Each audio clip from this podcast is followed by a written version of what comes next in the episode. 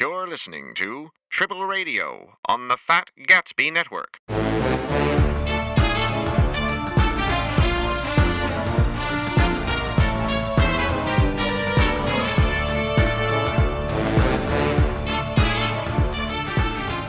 And we are. I'm. I'm. Yeah. It's. It's recording. We're both recording. This is. Yep. Yeah, that's me. X-Strike Studios is streaming. Yay. Burr, burr, burr, burr, burr. Oh, dear. Okay, there we go. Well, it's just, it was weird because it popped up while I was on our homepage. All right, we're good. Stream is live. All right. I want to know what that little intro ditty was, though, that you were singing the burr, burr, burr, burr, burr. Was there more to that? Was there? Oh, I don't know. Can we flesh that out? Can we? What I was doing. It, it sounded like a knockoff, like an L G N version of somebody's beeps off. Live now. Meow, there you go. There we go. Uh, I mean, I, the the pattern I've noticed for the, for the nobody that's here yet is that, uh, you know, it, well, uh, you know, I say that we're going live around eight, and then like when I actually go live, then all the, the notifications go out, and then people will gradually pile in through the night. So. Ah, is that why we kill the first thirty, forty minutes just talking about like local Buffalo politics? And yeah, the, the state of Buffalo public schools. Yeah. Yeah, state of Buffalo public schools, all that crap. That's what people, because they're they're. That's why people tune tune in to this. So mm. um, it's skipping hey. the Marc Maron monologue. It's, but yeah. anyways, uh, we're supposed to. Yeah. Uh, welcome to Triple Radio. Uh, I'm Tim. That's Weiss. That's Dave. We are us. You are this you. Is, this is the yeah. This is the fifteenth anniversary of this podcast. Wait, existing. We started the podcast. This is the fifteenth anniversary of the podcast. Of Triple Radio existing as and, a thing, as a okay. podcast, yes. Because thus, so we so, started you know, X-Strike, Triple Radio is a, on the five-year yeah. anniversary of X-Strike's. Okay, yeah, I'm okay. just talking all over yeah. you here. You had an explanation oh. for this. No, clearly, it's all good. But... Yeah, yeah. No, that well, that that is you that you puzzled it out.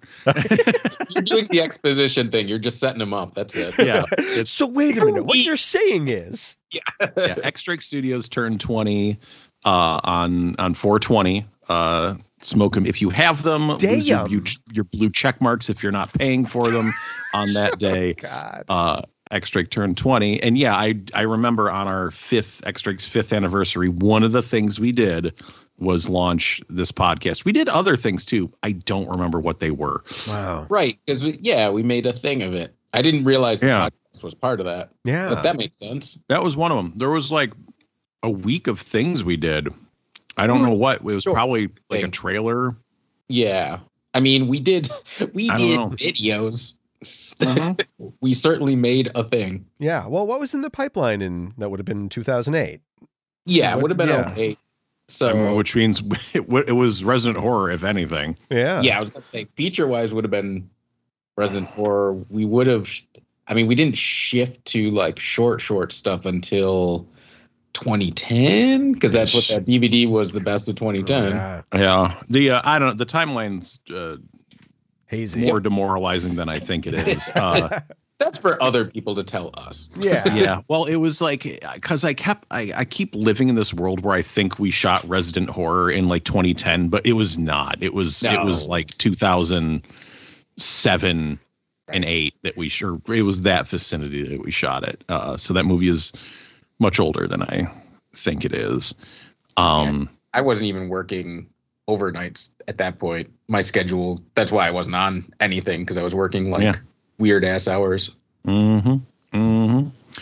Well, you released yeah. on Triple Radio early on. Um, just weren't in the Resident Horror shoots. But yeah, yeah, we started this uh, as part of the thing, and we just uh, turned on the microphones and started talking about the same stuff that everybody else talks about. Well, I Movies, hope it catches you know, on.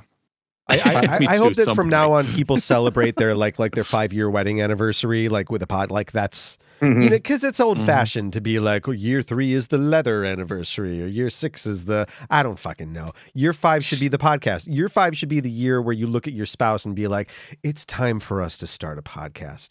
I really yeah. start a family. No, what do you what fuck no no we need to start a podcast. Yeah. Um. Yeah, and though I uh, because we bought podcast equipment. We were recording it on the G five Cat. Cat sighting. And uh, I do um, those episodes. Well, I guess actually, you know what? Now that I think about it, that was still it was still called the X-Strike Studios podcast back then yeah. for one hundred episodes. And then it became Triple Radio the, for, for the relaunch. Right. Uh, so fifteen totally years of podcasting, not Triple Radio. It's maybe like thirteen, twelve years of Triple Radio. Either way. Um, Either way. You bought yeah, a mixing board and you bought yeah. several microphones. I don't even, do you remember what brand microphones those are? Yeah. For, they're, for they're, me, who's curious? Yeah, no, they're sure uh, S M fifty-eights, I think. They're oh, the, really? Yeah. They're you the ones that sold. one hundred bucks per microphone on yeah. S M fifty-eights? Yes. Yeah. Wow. We did. Yeah. I, and you know, stuck at that point. Yeah. Well, well, because I, we went to uh Guitar Center to purchase equipment and the guy took one, pointed at the floor and dropped it. And we were like, uh-huh. Yeah. And yeah. Yeah. I was gonna say, like, I still have that mixing board. It still works great.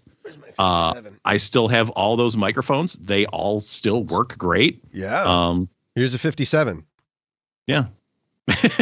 he, uh, for audio listeners, Dave just pulled out a microphone and dropped it on the floor.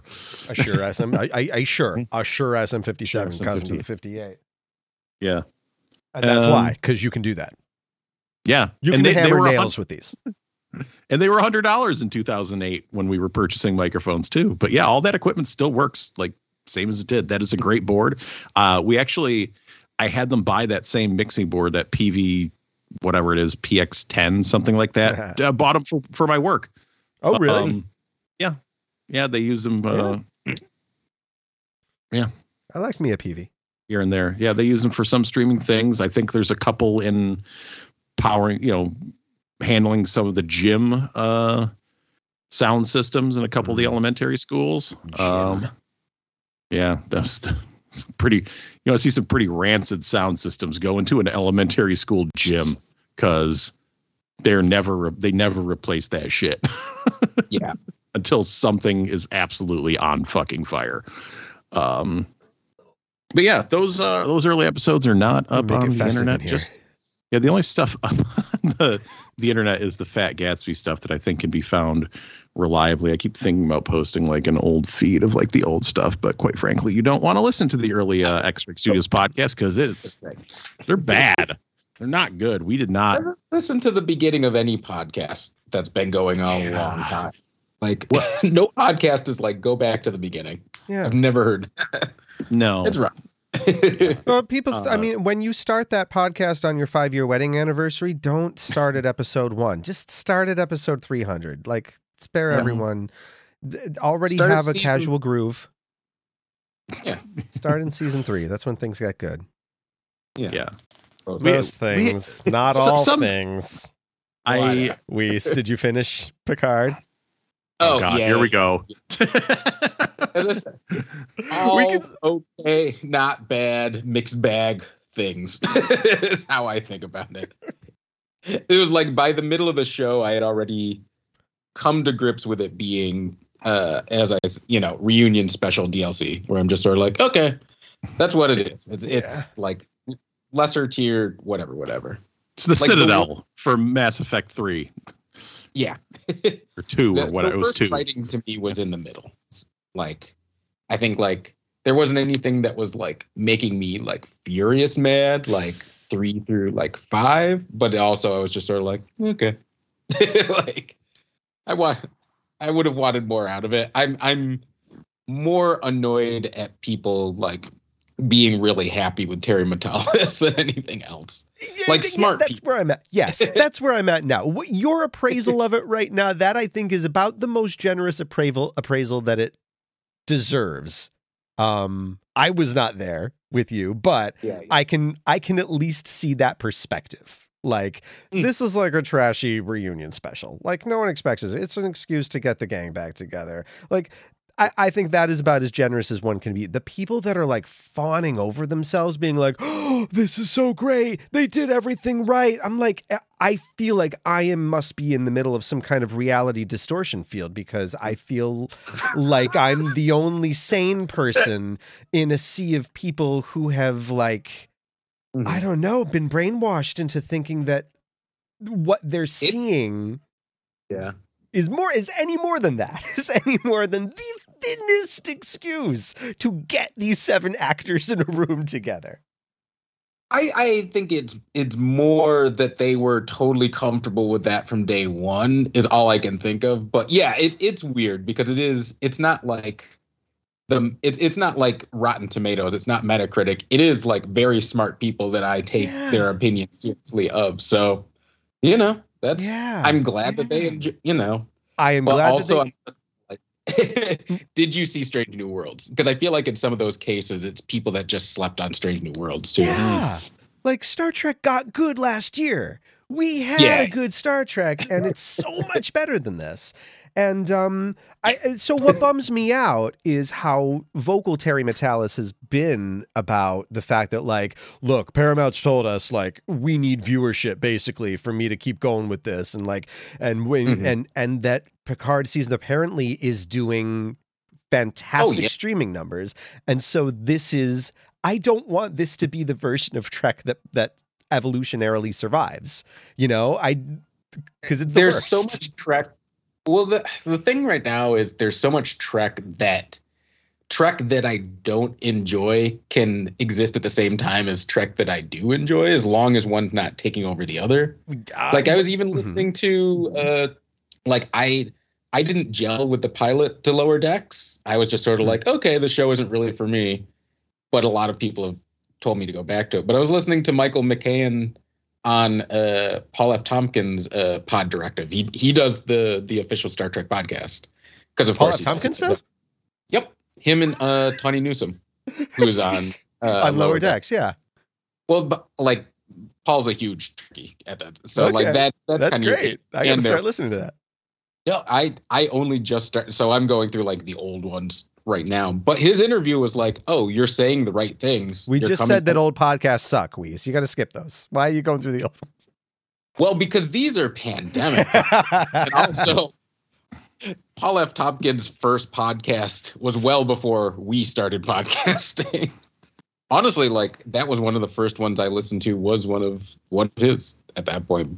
But either or, like, the showrunner is saying, like, the right things. Like, I... I I think that there's, uh, you know, like there's a lot of devoted Discovery fans. And even though like I want that show to be good and it's not for me, I think like I've pretty much just been like, well, I'm kind of done with that one. But they're all kind of running at the same time. And Picard's done.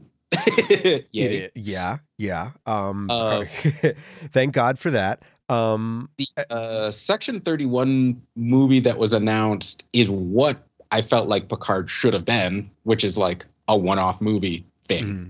like two-hour idea. Sure, sure. Run off, do your two-hour, you know. I I was saying like it's it's kind of a bummer that like Star Trek's like swapped to high action at this point because if that Section thirty-one movie was announced with Michelle Yeoh. And Star Trek was like, you know, what it used to be, which is like barely any action. Mm. And then it was like, oh, here's the action movie. I would be like, yay. And now it's just sort of like, oh, it's more Star Trek.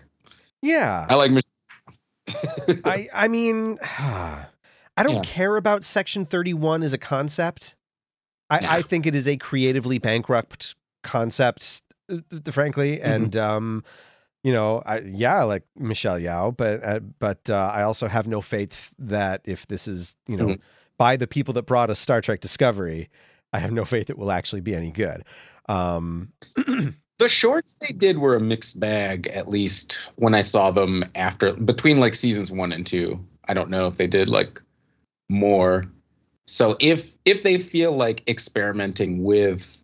Because my hope would be that they're like, okay, well, it's a different movie. Maybe we'll give somebody a chance that's coming up the ranks or something like that. I haven't read up into who's running it per se. Yeah, but. yeah. Um, well, you know, I wouldn't necessarily. I, I mean, I don't think Terry Matalas necessarily helmed seasons one and two of Picard. I think he was sure.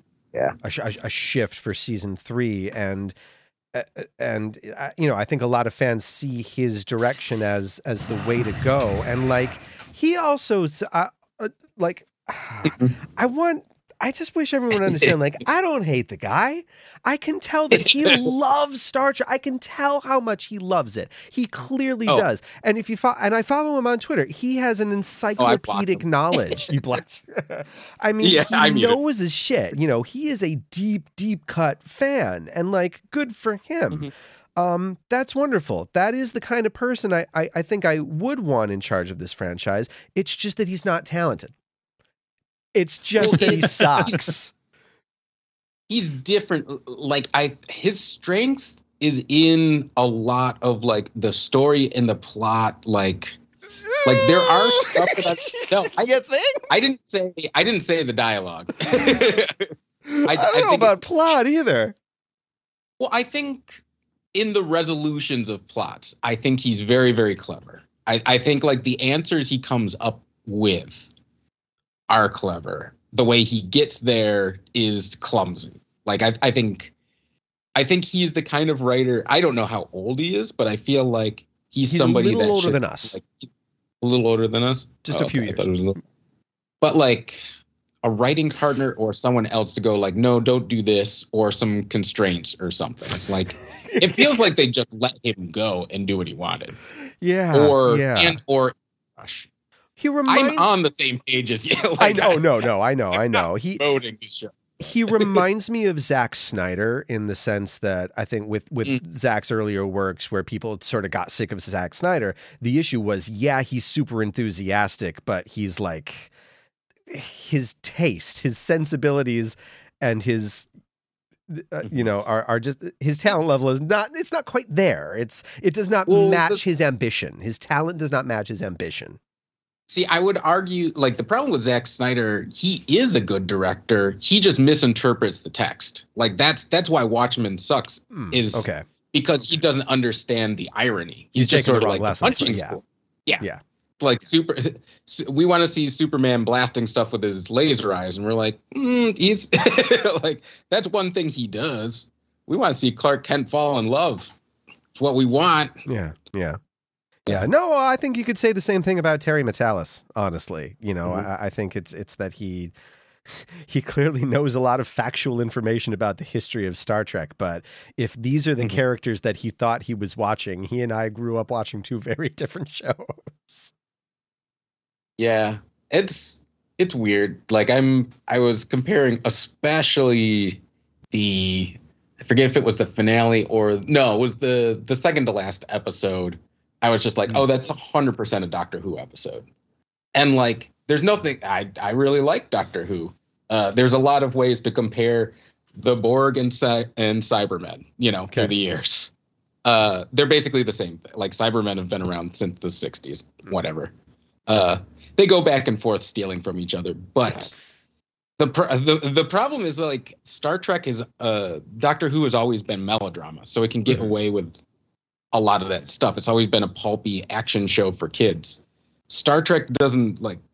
It feels weird when Star Trek leans into like the the Buck Rogers-ness. Yeah, where you're just sort of like not really like like. You know, Kirk is headstrong, but like the show itself isn't about like that. Yeah. You know, it, it like all the people that feel like they can hand wave this stuff away, like, well, it's just a science fiction show, but it's but that's never mm-hmm. been Star Trek's to, or at least not, you know, post T N G Trek. Mm-hmm. You know, I, I, it's it's yeah. fair to put the original series in its own category, uh, but but that has never been the the sort of like, oh, it's just plot stuff. It doesn't matter if it makes sense or or character motivations make any sense because it's just pulpy. Because that's it's not like mm-hmm. the T N G is so cerebral to a fault. Like it's sometimes the scripts it feels like it's written by engineers. You know, like. Yeah, and I think like that's that's probably a lot of our problem in general is like if this was a completely if this was Discovery, like this would be better than the first season of Discovery. Well, that's arguable. Whatever. The tone wouldn't be the problem, I guess. Yeah. Like, yeah. The thing is like like people thinking that this is like season eight of T N G is like no. Like you know, like It's it's so removed from that, and that it, that's what yeah. feels weird. and that that's why I think of it as like, you know, so so reunion special D L C. You know, it has, how, how, it's how, such a campy, like self-aware, mm-hmm. like. Yeah, that's the thing is is that if they build this as, or if it knew that it was a campy, self-aware reunion special, that would be one thing. But it takes itself so seriously. Yeah, like it's yeah. it's like Terry Matalas really thinks that he's nailing it when he has data when when he has exchanges like data. No, nothing can pilot through that, and he's like, Jordy, trust me, I just feel it in my guts. Like Terry really thinks that's a good dialogue. Like, and th- well, doing that is fine. Don't have that in the same show as very serious conversations in the bar, or like, you know, like you can do one or the other. It's it's the same problem Halloween Kills had, you know, where it's like half the movie is like super fun, campy slasher, and the other is like heavy trauma. Yeah, is yeah. Like, this show is totally schizophrenic. It does not know what it is. Yeah, yeah, yeah. And like, that speaks to because Terry does not have a cohesive vision. He's just fanning. He's just fan geeking out. It's just this is. It's yeah, the and, and, s- self-ejaculatory, masturbatory fever dream of a fanboy fanboying out. Like no, and no one's going to argue that. I, I think like I'm not going to put it solely like. I feel like giving this ten episodes was a dumb idea. Like if you cut this down to even five episodes, a lot of the problems would have just been squished. Like you would have gotten right to the point at least. Oh, yeah. Well, I mean, like, that's part of the problem with, I mean, yeah. there's so much wheel spinning. There's so much misdirection. Yeah. There's so much mm-hmm. constantly readjusting the goalposts of what the uh, objective is, of, of what the conflict mm-hmm. is, of what we should really be. Oh, it was never them all along. It's actually, right. you know, and that's. Yep. Yep. Good Lord. Good no, Lord. that that I mean, like. That stuff, if everything else was, like, working, I would be like, oh, okay, that was a dumb idea. But because everything else was kind of, like, grasping at that point, was just sort of like, because, yeah, it, it was just sort of like, oh, so all of that stuff didn't matter. And it was yeah. kind of like what I was saying, whereas, like, start it in episode four or five with the, like, where they're infiltrating. Like, that's the start of the story of this season. Yeah. Everything else was just kind of, you know, setup that just you don't wheels. Need. Yeah. Just, yeah, yeah, yeah. just fucking these characters just talk so goddamn much and say exactly explicitly what's going on. They just speak exposition. Like, oh my God. Mm. The fucking, well, who would have thought that they'd put a pirate, a smuggler, and an ex-Borg on the flagship of the fleet? Like, come on. That stuff just makes me want to fucking punch Terry Matalas in the face. Ah, it's, I mean, it's... We've, it's it's like, been a I long mean, time since all seven of us have sat around a table like this. Too long. Yeah! It's not that bad. It's that bad. It is that bad. No, it's it's that bad because everything else is falling. Like the table thing was fine. The problem was they already reunited. So like like if they if they were reuniting at that table, it's just like, woo, it's been a long time. You'd be like, wow, that's cool to see. But you were just sort of like, oh, last episode when you guys were doing this. You guys did but that's, this, but that's the, but they they like they like hang multiple lampshades on everything, oh, yeah. like just in case yeah. you didn't get it, just in case you didn't realize what was going on. Mm-hmm. It's infuriating. Oh, it's infuriating. Awesome. It's, it's so stupid, and people love it. What? What? Why? There's still, you, you know, like. That's the thing is like you don't see that shit when it's like working. And if it's working for people, they're just ignoring everything around it because these people like being together. Like they are charismatic, which is annoying. Like, that can, it is annoying that as can hell. Carry. I mean, that, that was a, like by the last episode, I wasn't like noticed. I wasn't like, oh, this is a travesty. This you know, I wasn't seeing like the lines or the cuts or the whatever. It was just sort of like, okay, it's doing exactly what I expected at this point, which wasn't like anything mind blowing, but was, you know, just seeing the people work through the bases at that point. So I don't know. There's there's way worse stuff out there. Also, I don't know why people love it so much. So meh. I, I know that it's dumb for me to be this angry about it. Like I I know that I'm like, just if you don't like something, There's, Dave, just stop fucking watching it. But I, I was I, I did the same thing.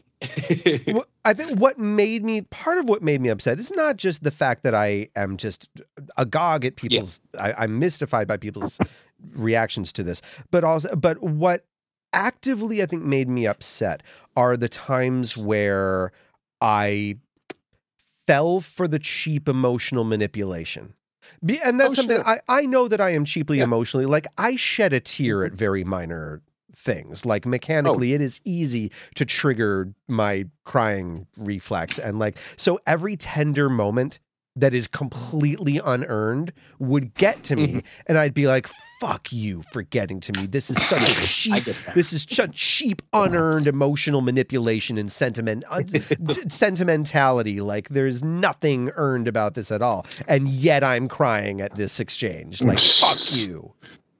Like, I think there were, there were moments that were and moments like, like, not in like the grander scheme, but it was still cool to see blank and blank and blank interact with blank. Like that mm-hmm. stuff still works on a core like level. Yeah, I, I like that was kind of my problem with uh, everything after the first twenty minutes of Up, where it did all of all of this. Like I, the first twenty minutes, uh, masterpiece. After that, tell me four things about that movie. Do you remember? There was a bird. There was a there dog. Was, yep. Yeah. Well, there's a jungle. I mean, but yeah, yeah. It's just no, like that's it, all I got. Bird and dog. I know. It's like it's so annoying because they give they give Ed Asner so much emotional carte blanche to do pretty much anything he wants, and you'll be on his side. And they don't really let him do like anything at that point. So I guess like that's the opposite side where it's like it did the emotional side first and then just didn't go anywhere. Right. Yeah. yeah. All right. Yeah. We got All right. the card. We, we, we, yeah. I, I, I guess we got that done. Well, I'll do I'll do a very quick. I just watched um, the because it just went up on H B O Max, the last of the Doctor Who specials. That was from oh. October of twenty twenty-two. But uh Doctor Who does this legacy shit better than any of the other franchises because the show has always been melodrama and he's it's baked into the concept of the show. He's a time traveler. Yeah. Oh, so yeah. like when he sees somebody from forty years ago, you can work it into the story like seamlessly. So this was neat to see. This was the last Jodie Whittaker mm. uh, like full episode um, until November. And then they're they're bringing back like the old Russell T Davies from the first like few seasons oh, wow. and and Tennant right now to kind of like start with, and the new Doctor looks good. Like it's it's I'm I haven't been enthusiastic for the show in a while, so it's it's nice to have that once okay. again. Yeah. Yeah. It's cool. It's it's there. You know, it's it's an intimidatingly big series that you don't have to start at the beginning to enjoy. Sort of thing. Doctor Who's it, turning it, Doctor Who's turning into One Piece. There's just like too much to start consuming. Yeah. Well, that I mean that's how I feel about Comedy Bang Bang too. It's like I never started the podcast because I'm just like, oh, it's, it's there's three thousand episodes. My neurotic brain needs to start at the beginning. Yeah, so don't do this. I yeah, I don't know. I well because I yeah, eh, Doctor Who. Yeah. Um, yeah. you know when, when, when like you know. You still lived up here, Weiss, and we would still do yeah. the podcast then. And like all y'all were watching Doctor Who, I would hear about it a lot more, but I just have not, you know, it's not yeah. really doesn't pass me other than when like doctors are changing and then I hear something about it. Um, That's the thing is it kind of like dropped off in general. Like the, it sucks because like Peter, Peter Capaldi had two seasons. The first mm-hmm. one was just kind of meh. The second season was surprisingly good, but because that first season was so blah, nobody watched. Wow. Mm. Then he switched over to Jodie Whittaker, and everyone's like, cool, that's a great actress to play the Doctor. Those scripts were very bad for her first season. This is the third season of her run. Uh, that she, you know, finally feels like comfortable in that role and all that stuff, and now she's gone. So yeah. it's like there was there was basically like five years of like people being disappointed with like how things were done, even when there were good things like yeah. happening in the middle of it. Yeah, so it's a long time. Yeah.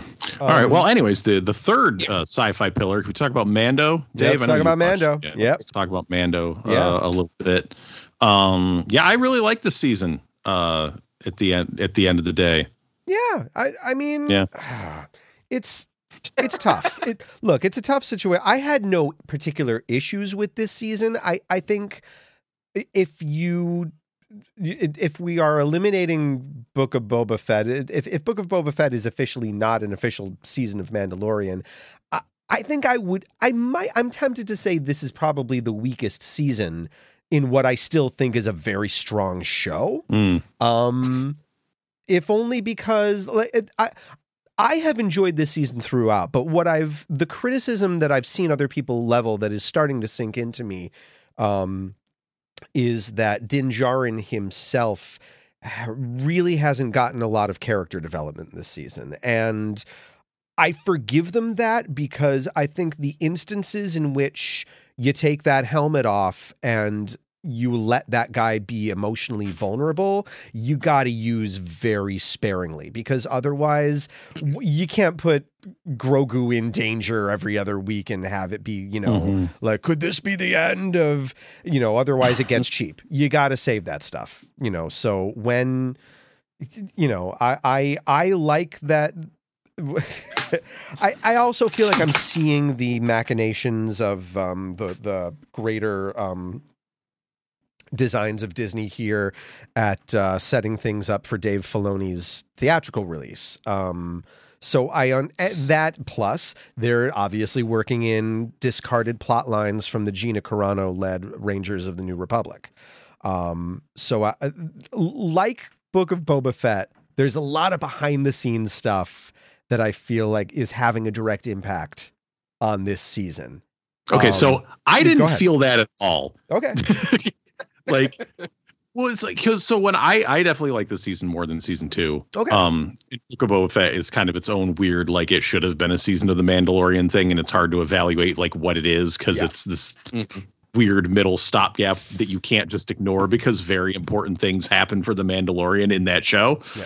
Um, because for me, season two, it was like this, like nonstop parade of guest stars and uh, introducing new characters for other shows. Yeah. Um, yeah. But it some was of those like, were very good. Like that Ahsoka no, episode was no, really good. Like, it was, it was good stuff, but it, it, you know, there was a certain point where I was like, man, this is like kind of exhausting, you know? and, and, and that was you know, another I, thing that I was reading that did not make me want to start the show. Yeah. It was the cavalcade thereof. Yeah, it, but it was like season two is like, OK, well, we have to go back and see what, you know, Cara Dune and Greef Karga are doing. And here's the episode where Bo-Katan shows up. And here's the episode where Ahsoka shows up. And then we're going to have an episode where we get Bill Burr back in yeah. his character. Um, and here's Boba Fett. Uh, and then everybody and Fennec comes back with Boba Fett. But then it's like, you know, then we get the whole band together for the end of that season. But it was just like a whole like. Yeah, yeah. This season, it was like I felt there was way less of that. I mean, the yeah the criticism is that, you know, well, this was a season about Bo-Katan and like it was, but it wasn't about like all those other people. It was just Din Djarin hanging out with her. Yeah, that's for true. For season, anyone saying this season is unfocused, it was not. This season had a very clear focus. Yeah, and, and that is. What I, I mean, it's, it's this like back and forth between like, well, the first season with this great, was this great, like standalone, like monster of the week type stuff. Um, and, and the second season episode still kind of stood alone, but it was just very all over the place. And it felt yeah. like they were being stretched to introduce that stuff. We're here. Like the through story of this season was very focused. Yeah. Um, and I feel like I feel like the problem is that, you know, when people watch a show in this day and age, like, you can't avoid like the clickbait for showing up in your feed unless you're just not on the internet, and yeah. people just like wildly speculating about, because all I heard and saw through the whole season was people talking about this season building up to Grand Admiral Thrawn. Like hmm. that Thrawn was going to appear and this is going to set up Ahsoka, and that did not happen. Yeah. But people spent the whole season talking about it like it was, when it just ended up being like everything circled back in the end to Moff Gideon, the character from The Mandalorian who has been in the show since the beginning. Like, so I, I didn't see all that stuff being tied in and wrapped up and whatever. It just felt to me like, okay, well, you know, like, and, and it was it, like, Lauren watched it behind me because we started watching it, and then I think I explained this on the last episode. She was like, wait, how to get back with Grogu? And then so oh, she had to watch yeah. all Boba Fett and then mm-hmm. catch up on the whole season. So, you know, and seeing bits and pieces of the whole season, I'm like, oh no, they were like, this was very consistent with like the the the threads they were dropping through the entire season leading up to the end. The biggest departure is that episode that's more focused on Coruscant. Mm-hmm. Um, and I loved that episode. And I love that I episode. Like that yeah. one. Yeah. Yeah. And that episode yeah. still matters uh, in the grand scheme of things. Like, it is a bit of an aside, but like what those characters are doing, uh, you know, matters. Um, so I, I it seemed like people were like, have, were, I don't, I didn't see these feelings firsthand, but people were in a, like a flap over the Jack Black Lizzo episode, um, yeah. which I thought was a hoot. Yeah. like, just an absolute hoot, like a little crime procedural in the middle of The Mandalorian here. Yeah, um, that, that, yeah I had no idea from seeing stills and clips like how that played in the show. Well, like I, mean, I like. But I did. Did people forget? Like, Mandalorian kind of has already has established a tradition of of like stunt casting comedians in. Mm-hmm. You know, we just saw Tim Meadows a couple episodes ago. Yeah. But suddenly you have a problem with Jack Black? Why?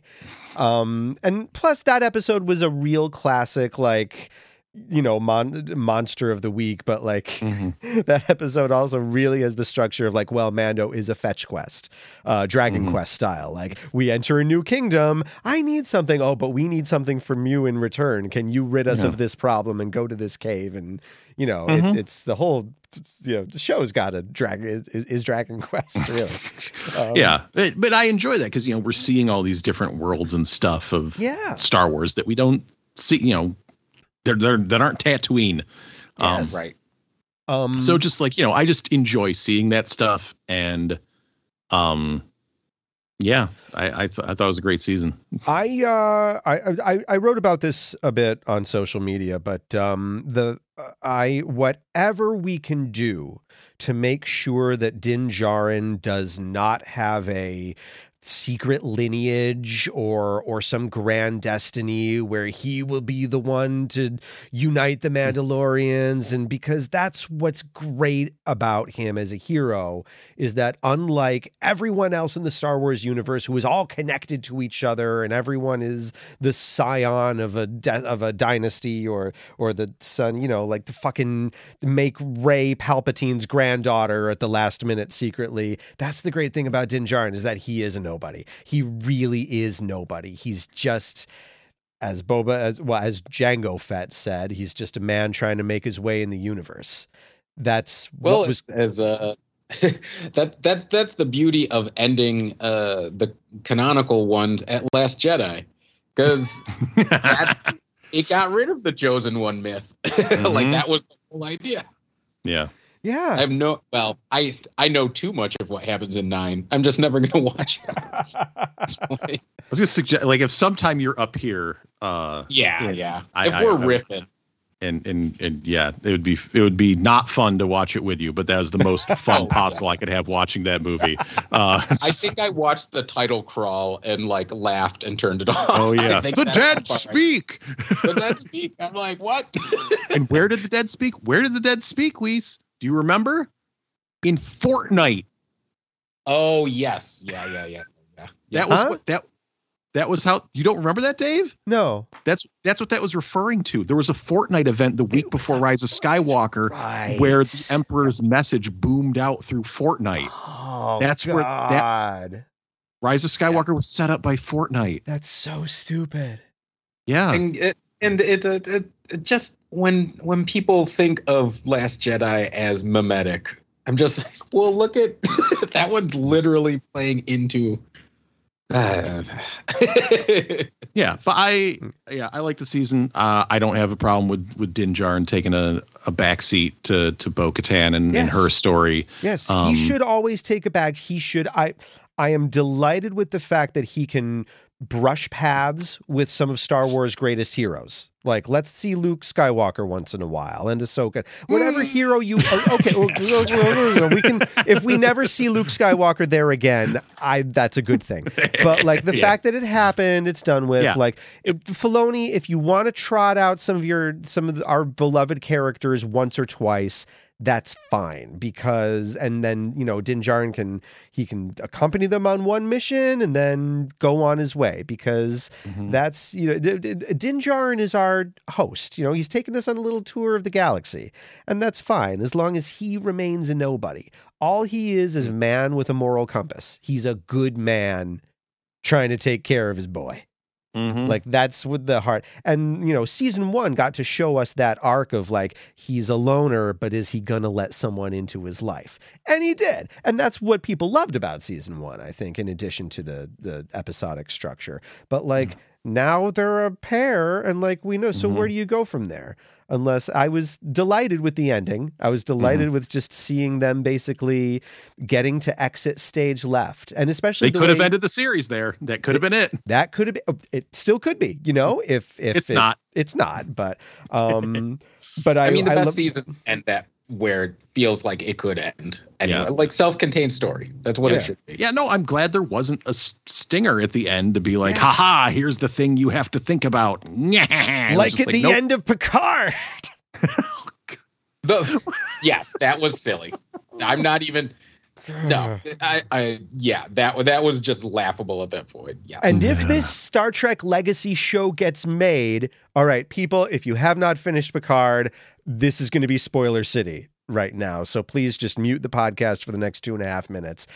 If oh God. Terry Matalas' dream you show, you said Star you Trek, were done with Picard. I was not done. I lied to you so I could bring this up. If Terry Matalas' dream show, Star Trek Legacy, in which the Enterprise G, captained by Seven of Nine, and fucking Michelle Hurd's Rafi, who's just terrible, uh, and Ed Spielers, who is fifteen years older than the twenty-two he claimed to be on the show, um, they had a new character who like was a breakout hit character. Uh, uh, Todd Stashwick's Captain Shaw is generally like beloved, and that could have been a show that worked. Like I would have watched the further adventures of Captain Shaw of the Titan, and they k- killed him. They fucking killed him off so that the to give the legacy characters like a little tiny emotional hook.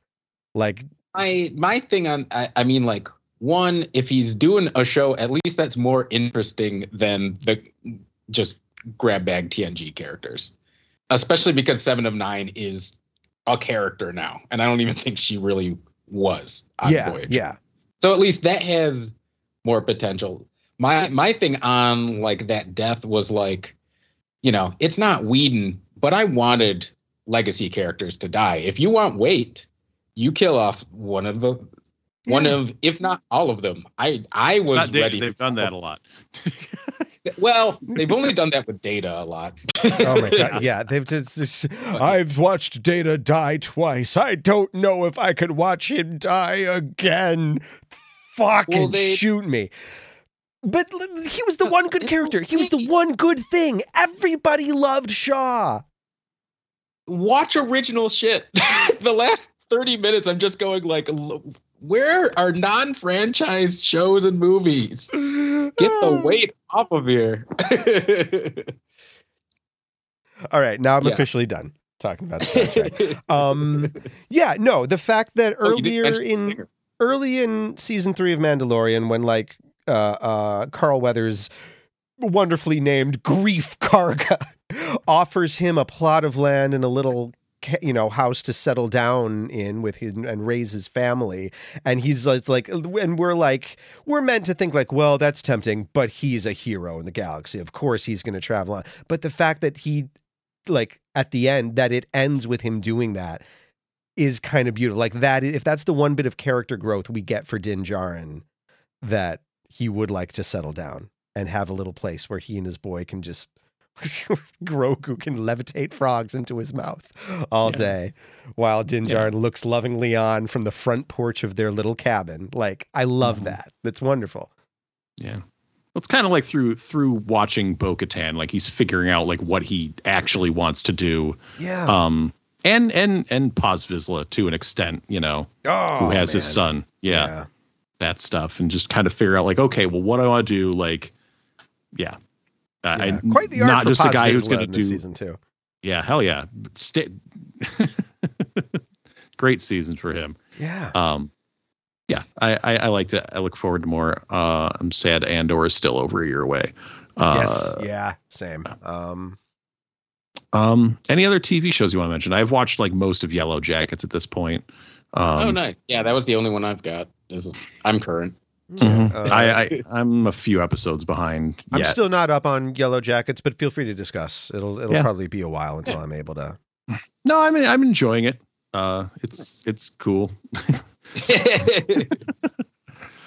yeah, uh, yeah. How's Elijah Wood this season? I oh my God. have only seen him once because he he pops okay. up ah. in that second episode and like walks by Misty, and you see yeah, that it yeah yeah. yeah. no what. Their chemistry together is amazing. Just the mm-hmm. two psychopaths having having discussions and such. Like even even if the show is isn't doing other stuff, it's incredibly just watchable. I could watch mm-hmm. them do it, sort of thing. Yeah, yeah. I I don't really, you know, I don't like Mystery Box, but there's so much else that's working. Like that's mm-hmm. the thing is. I'm not watching it because I need to know what the symbol is. Like they'll explain it. It'll be fine. Whatever. Yeah. But like, it's, um, I, well, I think that, you know, the way the show has itself set up where there's, you know, half the show is in the nineties when they're crashing the woods and half the show is in modern times when they're dealing with other stuff. Um, just brings up kind of an interesting, like, you know, well, how did you get from A to B and then B point B mm-hmm. is going somewhere else entirely.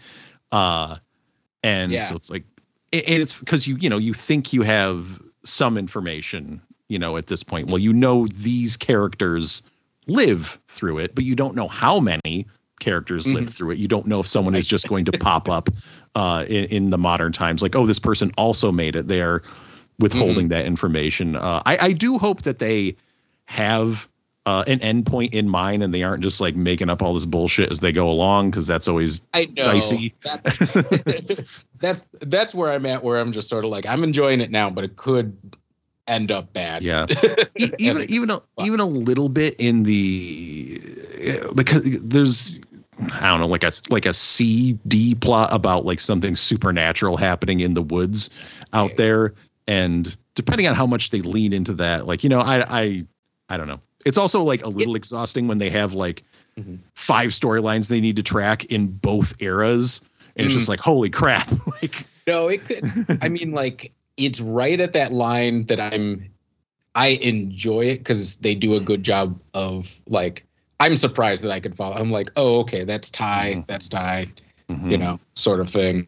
Oh yeah. From but, scene to scene. Yeah. From yeah. scene to scene. Yeah. The supernatural thing, like, is is worrisome, but also feels very first season of True Detective to mm-hmm. me too. That's was true. Like the yeah. place that it worked. Yeah. Um, and that new season looks great. Um, like you're not up to yet, but uh, no.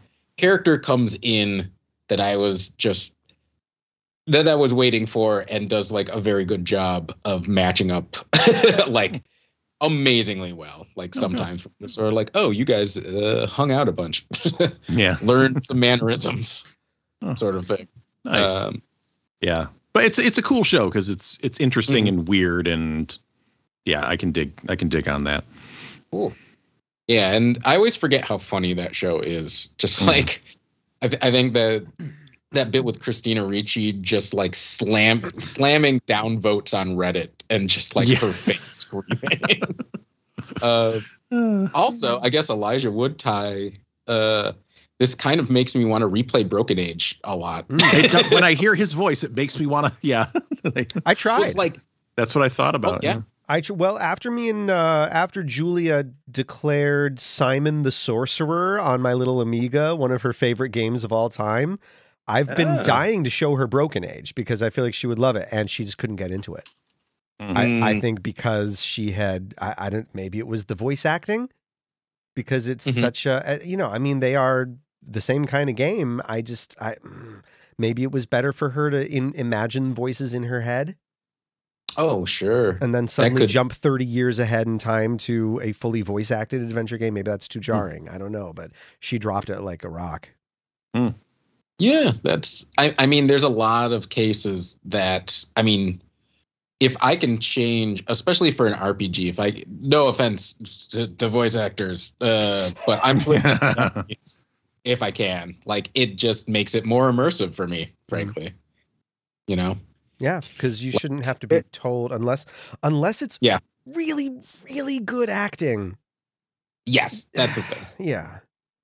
Like, it, it's it's when we, I don't know, we probably all had the same thing where, like, we heard Cowboy Bebop for the first time. We're like, oh, that's what, like, this is what dubs should be.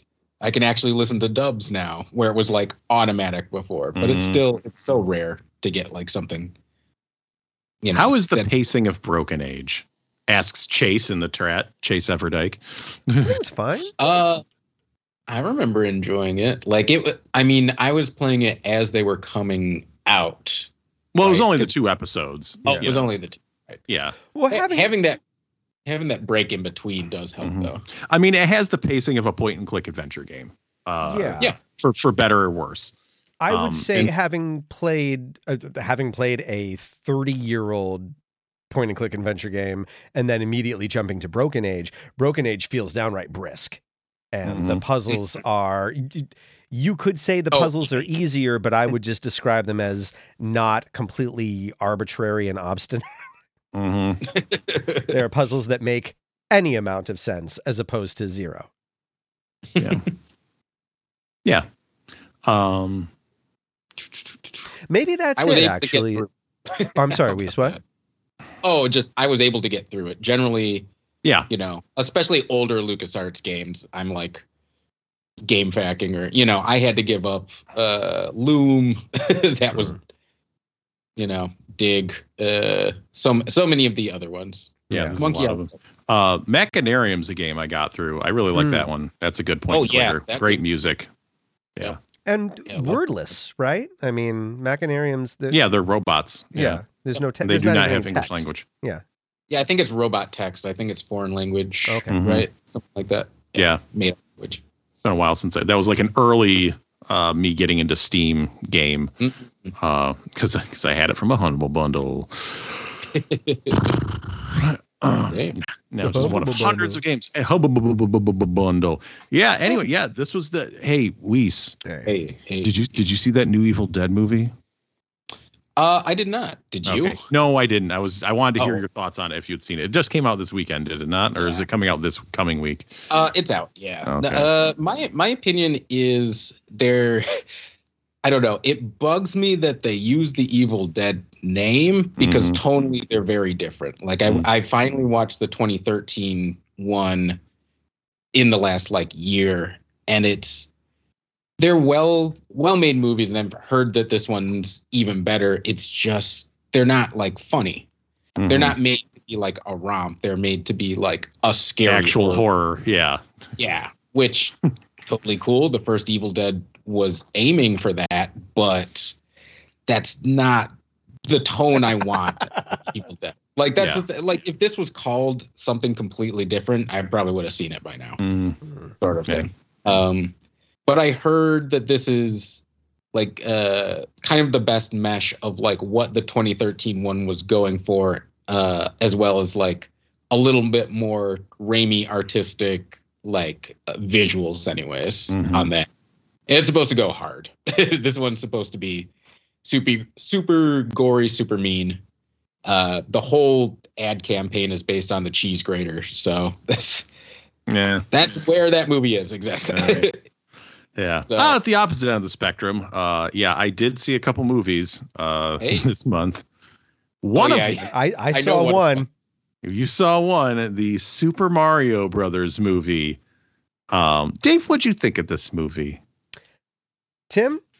Yeah. Against all odds. I, oh, God. I never, I never, mm. never thought that I would be the person sitting here on this podcast defending the Super Mario oh Brothers God. movie. So when when do we bring Picard into this? At what point? And I have spent no. Th- see, that's the thing. I no, you don't have to defend it. Um, you don't have to defend it because you know it's made. A, it's going to make a billion dollars, and clearly, yeah, it doesn't care it. about your opinion. Uh, it does not need me to defend like, it. Yeah, and yeah, it's.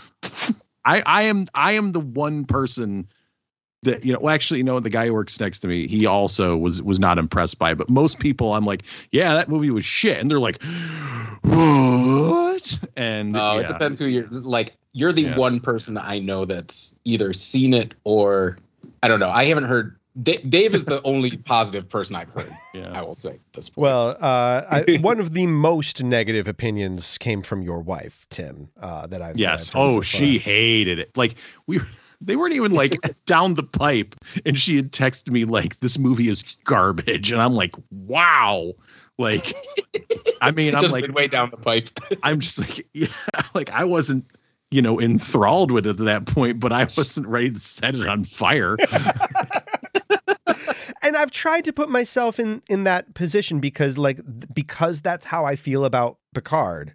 Mm-hmm. I, I've tried to put myself in that vantage point. And in fact, sitting in that theater, I was like, you know, I was angry at it. I kind of went to see that movie begrudgingly because frankly, my kids were surprising. Mm-hmm. I didn't know my kids were this big Mario fans, but they were dying to mm-hmm. see it. So when mm-hmm. we got the chance and Jan like suggested it out of the blue, I was like, well, okay, let's get it over with. This is probably the time. And so I spent my entire viewing critiquing every choice, every basically every directorial choice and mm-hmm. not being able to find fault with any of it. And that's where I'm at with this movie. How do you feel about any other Illumination like movies? Terrible. And the because the okay. thing about Illumination is is that they they take the DreamWorks model and and run with it, right? All Illumination movies are physical gag, sarcastic reaction, dance sequence to a pop song. yeah, right? pop that's, song, yeah. Yeah, we all know that's what Illumination does, and that is what I was expecting, and that's what I was really upset about. And so mm-hmm. to go in and A, see it somehow not be that and have it merely be a standard kids movie. Mm-hmm. I was look, Tim, I was looking for a fart joke. There was no fart joke. No, there was no fart there joke. There was no, no. There was no. But, but like they they did still did the thing where it's like okay here well it's you know the the. I guess, you know, fart jog, fart, fart jog, fart, jog. fart joke is replaced by here is a reference to the games. Okay. Like the most ham fisted, like throwing down this, like just here, look at it, motherfuckers. Here's that reference. And oh, then, da, da, da, da, and then there is a sequence to a pop song. Um, uh, and, you know, it's just like, it's, you know, clearly there's Easter eggs in this movie. There is fan service. Oh yeah. Uh, in oh, yeah. this movie, but it's like the way when, and you know, I'm not sitting here trying to clutch my Mario pearls. Like, oh my God, they destroyed the sanctity of Super Mario Brothers um, by any means. Cause it's like, you know, it's, it's a simple story. I'm just like annoyed at how like boilerplate, like all of the writing and the dialogue were just like, we are just, we are just, it's when he walks up to the castle and the two toads are there and they're like, what, we're not gonna let you in. And the one toad turns to the other, like turns to the audience is like, hey, look at this. And then he's like, your princess is in another castle. And then pause so everybody can laugh at the joke. Because that's from the games and everybody knows it. And then they just let him in anyways. But we're going to do this thing. Sorry, Mario. The princess is in another castle. There we go. We did the joke. Um, I'm the and that's the whole, yeah. And it's, you know, and I, re- it's, it's like, um, you know, uh, I was, uh, daily, you know, I liked the moments of the score where it's like, oh, there's a recognizable theme from the games. And yeah. as Dale pointed out, like, name any point in the movie where one of those themes plays for more than ten seconds. Um, and I get his point, but I and, immediately disproved that. Like I, yeah. I, I went and listened. I put, just pulled up the soundtrack on Spotify, and yeah, no, it, it, it's, it, it's, it's objectively not true, but I get his um, point. Yeah. But that is, in in somebody, and I was like, yeah, that sounds right. It's like, oh, here's the thing, you know, and now on to something else. Um, and somebody said to me, so he was like, oh, so it's like Ready Player One. And I'm like, oh God, it is. It's just like, here's a, re- here's something you remember. Here's something that, you know, will get a pop out of you, and then just move on to the next thing. Mm-hmm, and mm-hmm. just like, you know, that's it. It's the whole movie. All right. So I, I, I totally like I, I that that's I think the most valid criticism that I think you can level against this movie. And when I I let myself sit with that for a long time and tried to sort of piece together, well, what would have been the alternative choice? And here's where well, here's where I'm at with that. All right. Obviously, this movie did not get made because the guys who are the showrunners of Teen Titans Go decided we can tell the story of Super Mario Brothers in a new mm-hmm. and exciting way that has never been told in the medium of video games. That's not why this movie exists. It, it, it is not because someone had the thought like, I want to tell the subversive story of this singular, highly specific version of Mario. You know, like, that's Spider-Verse. You know, that is... Well, I was going to say, well, Teen Titans Go to the movies. If you take that formula, that's and now you have an interesting Mario movie because they're commenting on it. Because there's the that's the thing is like, if you're just showing the reference versus having a point of view is what it sounds like. Like, if you don't have a point of view on that reference and you're just showing the thing, then you're just like, boop, boop, boop. Then you're just moving past it. That okay. Hmm. Interesting. All right. That's an interesting point. Um. Hmm. Because I really I'm like just Teen Titans Go. Meant, yeah, I really like Teen Titans Go to the movies. That's that's why my brain was immediately like, well, because and and like when I first heard the casting, especially with Chris Pratt, I'm like, oh, they're going to do a Lego movie, and Will Ferrell's in there somewhere, I think too. Uh, I don't think so. No. He's oh not. no. Okay. No. Well, just the Chris Pratt thing, but that same. I mean, like Lord and Miller are magicians. That's a, yeah. that's a whole other thing, but. Uh, You kind of have to, I don't know, that world is so, we, we've lived in the Mushroom Kingdom for so many decades at this point. We've made all of those jokes. It's it's the same stuff we ran into with X-Strike, honestly, mm-hmm. where it's like, we need to make jokes that people haven't made already, or you're just kind of stating this thing. Well, sure. So like you need that meta, that meta, you know, kind of like pull back side. And if we were the target audience, if we were the sole target audience, mm-hmm. I would be like, okay. But, and and and this is not to say, this is not to hand wave every, all the flaws by saying this movie yeah. is for kids, because that's not the goal either. The goal mm-hmm. is to take the essence of forty years of Super Mario Brothers history and distill it into a narrative. Mm-hmm. In, you know, pulled from a game that famously just does not really have a narrative. You know, it's a very loose sort of, in fact, you know, it's one, arguably it is one of the first games for which the narrative is emergent for the player. The story is not about what happens to Mario. It's about what you, the player, are doing. It's about your experience punching blocks and hopping on turtle shells. That's the emergent narrative. It's about what you did. And so... Which is why the Super Mario Brothers Super Show cartoons worked in the, at least at least in the serialized sense, where it's like, oh, okay, you know, I had this adventure in the in the desert, you know, I had this yeah. adventure yeah. car racing or whatever. And I and would say the and, and I think the movie is at least as successful as the cartoon in terms of being inter- an interpretation of what you, the player, do in a Super Mario Brothers game. I, I think it's a real stretch to to argue mm. that this movie somehow falls short of the Super Mario Brothers Super Show. Um, I don't know. I think the argument I've heard more is that it falls short of being a movie in a lot of sense. like, like what what is, if you were summing this up without the word Mario, what is this movie? It's a fish out of water adventure in a magical land. It is, it is, it is the, virtually the same plot as, as many other films for young audiences. Mm-hmm. Uh, it's, it's a fish out of water story about someone who is ordinary, who gets placed in an extraordinary circumstance and lives mm-hmm. up to that challenge because they choose to believe in themselves. Now I'm not, I'm, I mean, that's, that's every movie. That is, yeah. that is, well, yeah, that's, that's why it, it's a movie. It hits that baseline. It hits that minimum baseline, and it doesn't okay. have to do All much right. more than that. It does hit the minimum baseline. It's got to accommodate it, it, the, it, it really has to, it's the same sense in how Nintendo, every time they make a sequel for a new system, they're assuming this is someone's first Zelda game. This is someone's first Mario game.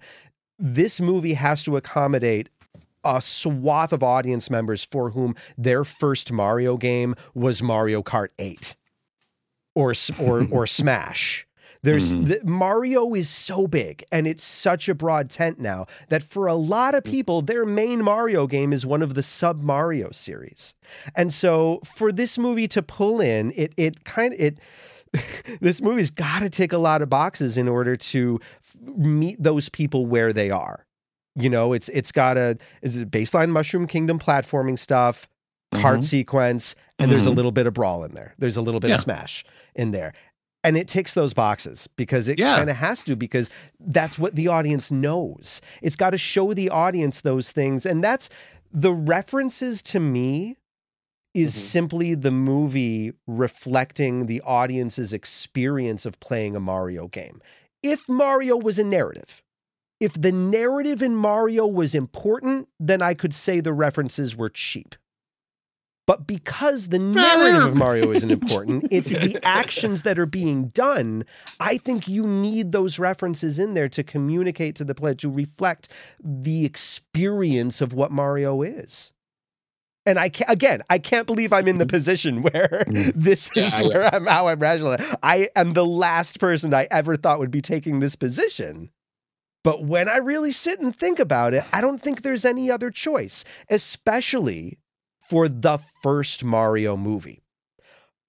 Every other narrative, if, if, if there, you know, other inherently, and, and by the way, inherently narrative properties, I'm talking about Spider-Man is my main uh, uh, contrast here, because I think Spider-Man got the definitive, like all-encompassing telling with Sam Raimi's version. Like, and that was not an adaptation of any particular Spider-Man story. It was a very broad, like, we're just going to do the broad strokes of this is the ad, the general attitude of Spider-Man. And that was twenty mm-hmm. years ago. And since then, there's been a lot of Spider-Man media to get us to the yeah. point where we could have a very highly specific viewpoint with something like Spider-Verse.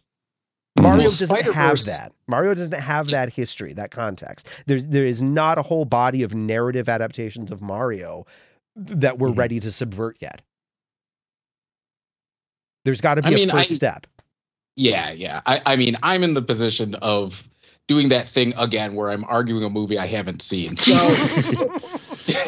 it's not a movie I will... I don't know. I don't even know if I'll put it on when it's free streaming. But like, I think you, know, you should. Like, I think you I, should I because know. I think it's worth analyzing. From I don't this. have I, a problem with like the story choices or like you sprinkle in yeah. the Mario Kart there. Um, I don't know. I think the whole going to get an army from the Kongs and do a brawl fight there is weird, but whatever. It's it's this nonstop. It's the nonstop shotgun of like. The way it is constantly referencing something and pointing out that it's referencing something that is just exhausting uh, to me in watching this movie. It's like, you don't just get to like, look at the thing and be like, I mean, some of the things, because there's so much of it, but it's just yeah, like, so. you know, when Fred Armisen's cranky Kong is yelling at the Kongs to shut, to quiet down, he has to be like, and that means you too, Diddy Kong. So they can cut to Diddy Kong and the other Kongs that you would recognize from Donkey Kong sixty-four sitting there. And then he grabs some bongos from the side just to like make sure we pack in every reference. It's that when they're walking, you know, Mario and Toad are walking through the, you know, into the Mushroom Kingdom, and then there's the shop selling all the old items, and they have to comment on this old whistle that maybe doesn't work anymore or whatever. It's, it's the just throwing it in. It just made it exhausting to watch. Like nothing about it, you know, mm-hmm. is, you know, it's supposed to be, I'm not saying like nothing made me pop. Like when I saw King Babam and King Boo, I was like, fuck yeah.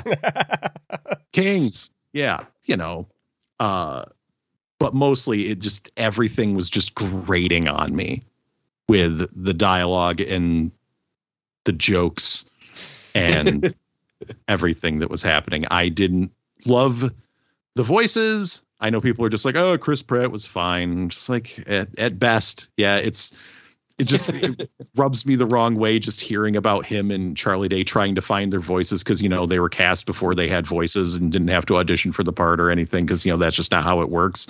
Um, yeah. DreamWorks like, model. uh, and just like, you know, here's here's Charles Martinet getting to say wahoo. He's Jumpman. Get it? He's Jumpman because Mario used to be Jumpman, and there's a Jumpman arcade machine here in this pizza parlor that's themed like Punch Out. And there's a guy from the Wrecking Crew who used to work the job that Mario and Luigi quit. Just like, Jesus fucking Christ. Uh, yeah. All what that. If you didn't know all that stuff? Mm-hmm. Well, good for them. I do. I do know that. You do.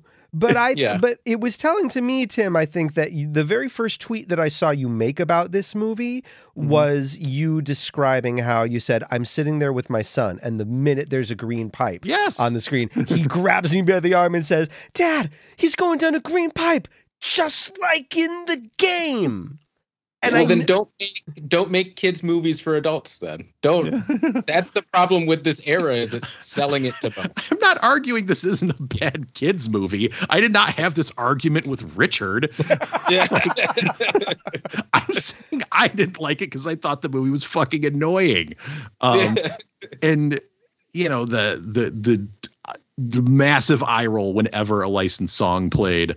Uh, hearing that the composer had to have an argument with someone at studio to not base the final scene around Van Halen's Jump, and that no, you need to use the superstar music. Like, let me do this. Don't do that. And yeah, listen, I hate that shit too. And uh, but you, know, you love I, this movie. I didn't say I love this movie, but I I think they made what are I don't love the movie, but I can't find fault with most of the choices in the movie. I mean, I understand why it's it's the way it is, um, and it, it's how Illumination makes their movies. Uh, and I mean, criticism is always working backwards, anyways. Like you, you mm-hmm. felt fine watching it. You kind of win, right? you, you you had the good experience. Like that's it. It's more kind of like justifying what to you know what was the problem. You don't have to justify why you liked it. Yeah. It worked. It's the longest hour and a half movie I've ever seen. Uh, you know, I thought it looked great. Uh, the art, you know, those colors are exploding off the screen. I yeah, uh, I didn't like Mario's character design when I originally saw it, but seeing it in context of the rest of the film, it it I I, I it didn't feel yes. odd to me. Super um, colorful, you know, lots of that. Um, I, I had just seen Anya Taylor-Joy in The Menu a couple of nights before. Mm-hmm. Ah. And so, um, I have, uh, uh, yeah, well, I guess I've seen two movies then. Um, that's a delightful film, by the way. Uh, it's, that's just a, it's just a fun little film. Um, but, uh, I, uh, had, uh, I had a really good thought about this before. Uh, I, I think ooh, merely that, uh, Oh, Oh, that's yeah. it. That's it.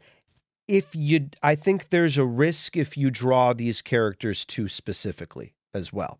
I think what the movie succeeded at in terms of, I, I think what, especially the Chris Pratt casting does for this movie is it kind of, he, he's kind of just regular. and mm-hmm. at the end of the day, I have to land on the side of the fact that that that that's kind of a plus. Uh, as a storyteller, I am usually a huge proponent of specificity. Um, in this instance, if you, again, if you go too specific, then you are reining in what it means to be Mario, who is a character who inherently is designed to be a broad cipher for the player. Uh, mm-hmm. And so what is most important about, like, if you think about what is the defining characteristic of Mario, it, you know, it is that it's the fact, it's the reason why Miyamoto decided to make him a plumber. He is a working class, he's a working class person who is brave. The thing about Mario I, is that he chooses to do the right thing. I, I think I think what's what's tricky with anything that's been around this long is, you know, we all have different. I don't know. It's it's when I think of Mario, I don't just think of the game. Like, I think of the box art on the side. I think mm. of Captain Lou. I think, you know, sometimes I think of Bob Hoskins, but not really. But I more think of him as a vessel for fun rather than a vessel for, like, me. It's just like, oh, this guy's fun. He's a big red dude jumping around, having a blast. You know, he, he's he's got a brother who's who's scared of things. That's fun. Like, mm-hmm. it, it's generally like everything Miyamoto is always built for the best, like, fun you could have. So, like, draining him is kind of like taking the color out of it a little bit. But also, mm-hmm. you know, in a movie sense, I, you know, I haven't seen it, but you you do need somebody to let you into that world. And that is kind of hard if you're not introducing somebody that's not part of the Mushroom Kingdom. That's why there's so many, you know, kid walked in and right. like a kid could have fallen through the T V, Captain N style. Yeah. And been your muscle, you know, that sort of thing. At least there wasn't that. Yeah. Yeah. Yeah. Um, no, but that's why I, I think for each of these char- each of these characters were basically given one thing. They're pretty broadly defined, but, like, you know, the the the thing about the princess is that she is mm, a leader and cares about her people. And again, that's a pretty broadly defined thing. But then you let Anya Taylor-Joy's acting and her the particular sound of her voice carry the rest. Uh, same with Seth Rogen. You know, the the, the the the the one choice they decided to make about Donkey Kong is that he's kind of a conceited frat boy, and and and I thought that that That's was funny, choice. And Seth Rogen pulled it off. It it is a single choice. They didn't add, and it was the and all that served to do was put him and Mario in conflict, and mm-hmm. so that they could be frenemies, which again reflects the game. Like, that is the most basic reflection of a truism about the history of the games. Well, my th- I mean, like, hang on, I have yeah. to go yell at my child. Ah. Okay. I mean, my thing on adaptations are, you know, what makes the best movie? Like, if it's not mm-hmm. accurate, but it makes a good movie versus blah, blah, blah. And I'm in that, again, in that point where at this point we're just cycling around things. That I know, I, I know. I seen. what I yeah, yeah, yeah. I what I think this is is like I wouldn't like, yeah, and, and its audience. It it doesn't excuse it by saying this is good for a kids movie, but I think it definitely mm-hmm. succeeds as as being a not even an all ages movie, but a movie for people with all experiences with Mario. And I think that, mm. you know, because you can make an all ages movie that is a much smarter movie than this. I think, I think that's the thing. And that's what I've heard other people say too, is like, this came out at the same time as so many kids movies that are working for all ages. You know, mm-hmm. it came out like a month after like Puss in Boots, you know, where you're just sort of like, they, you know, went all out in that movie. Like, which is kind of wild. Yeah, Puss Versus, in Boots is pretty good. You know, I, I finally got to see Puss in Boots. It was pretty good. Like, I didn't think it was as good as people were, like, raving, but, like, yeah. the fight traction on that is, like, super good. But um, interesting choice, you know, how the, why they decided to, like, have the, like, stick the frame rate down to, like, twenty or yeah. to sixteen or eighteen, whatever they decided to do during the fight sequences. Well, it's the, I, I mean, I've been calling it the Sony style, but, like, stylistically between like Spider-Verse, that mm-hmm. a lot of uh Arcane, I think um, where like the drop frame rate is an artistic choice rather yeah. than just like a deficit. But yeah. uh, it, I don't know. It just uh, I don't know. Like like Mario movie already starts like in a deficit of feeling like a cold, you know, cash grab of mm-hmm. a movie. Yeah, to start. It exists for financial reasons. Yeah, and yeah. that's. Um, but I also, I mean, I, I just think knowing that, again, with this huge constraint that it's got to be an adaptation that is more successful at being an adaptation than the Hoskins Leguizamo film. Well, it's, I mean, that's, we're doing art versus business, right? Because that's the thing. It's like yeah. that movie is, it's geared to make money. Like you, you don't risk things, which is why Hollywood doesn't take risks. Mm. And because, you know, you know, a Mario movie that people aren't too upset about is going to make a lot of money. Like they yeah. didn't have to do much. Yeah. Yeah. they, that, and that's, and that's the thing is that this movie does not do too much. Because mm-hmm. if they had gone, and that's where I, where I land ultimately is that if they had gone too much in any direction, uh, uh, they would have alienated someone. And yeah, so good. And that's good art. It is. Yeah, it's it's it's not good art, but it didn't make me mad. Yeah, oh, I just realized I was muted. I was about to say this is about other people's happiness. This is about mine. Yeah, maybe if they go another direction, maybe I would be happy. I, I'm just saying, I'll watch Adventure Time. You know, Adventure yeah. Time is kind of like watching my Mario and Zelda movie at the same time. Yeah. I don't have to like the movie for everybody else to like it and for it to make a bajillion dollars. Um, oh, yeah. And there's going to be oh. there's going to be lots more where this came from. Yeah. Whenever I look at sure. those, like, what has made the most money lists, I'm always like, oh, I like number nine, maybe, mm-hmm. or, you know, something towards the bottom, perhaps. Yeah. Or it's like, yeah, I, I don't I, yeah, I don't remember what's on the top.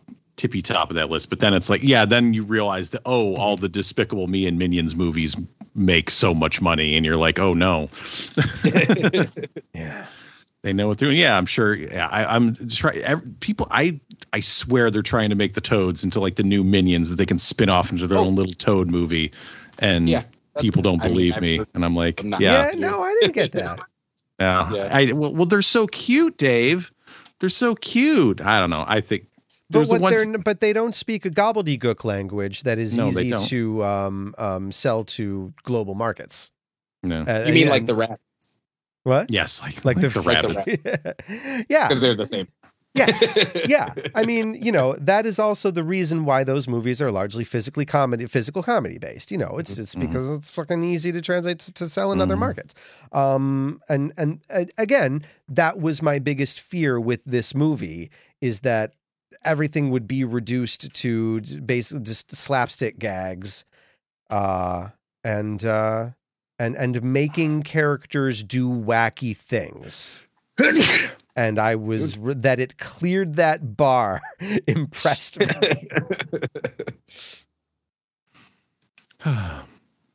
He yells "blue shell" before he turns into a blue shell. Come on, do the oh, banana. That was somebody though. Who? Oh, it was it was the guy that plays Robin on Teen Titans Go. Oh, yeah. So that was just him having a cameo because, uh-huh. yeah, Kerry Payton uh, is the Penguin King, um, voice of Cyborg, uh, mm. and uh, yeah, I don't know if Tara Strong contributed any additional. She, voices. I think she was in there somewhere. I think she was in there somewhere. Yeah, but, um. The other movie I saw was yeah. the uh, Dungeons and Dragons movie. Oh, ah, I hear that's a ton of fun. I've been meaning to see that. Yeah, that is a ton of fun. It is. It's. Good. It's good. It's good to hear. It's. It's, it, it's a great, you know, mm-hmm. fun swashbuckling movie, uh, with yeah, in, in the Dungeons and Dragons universe.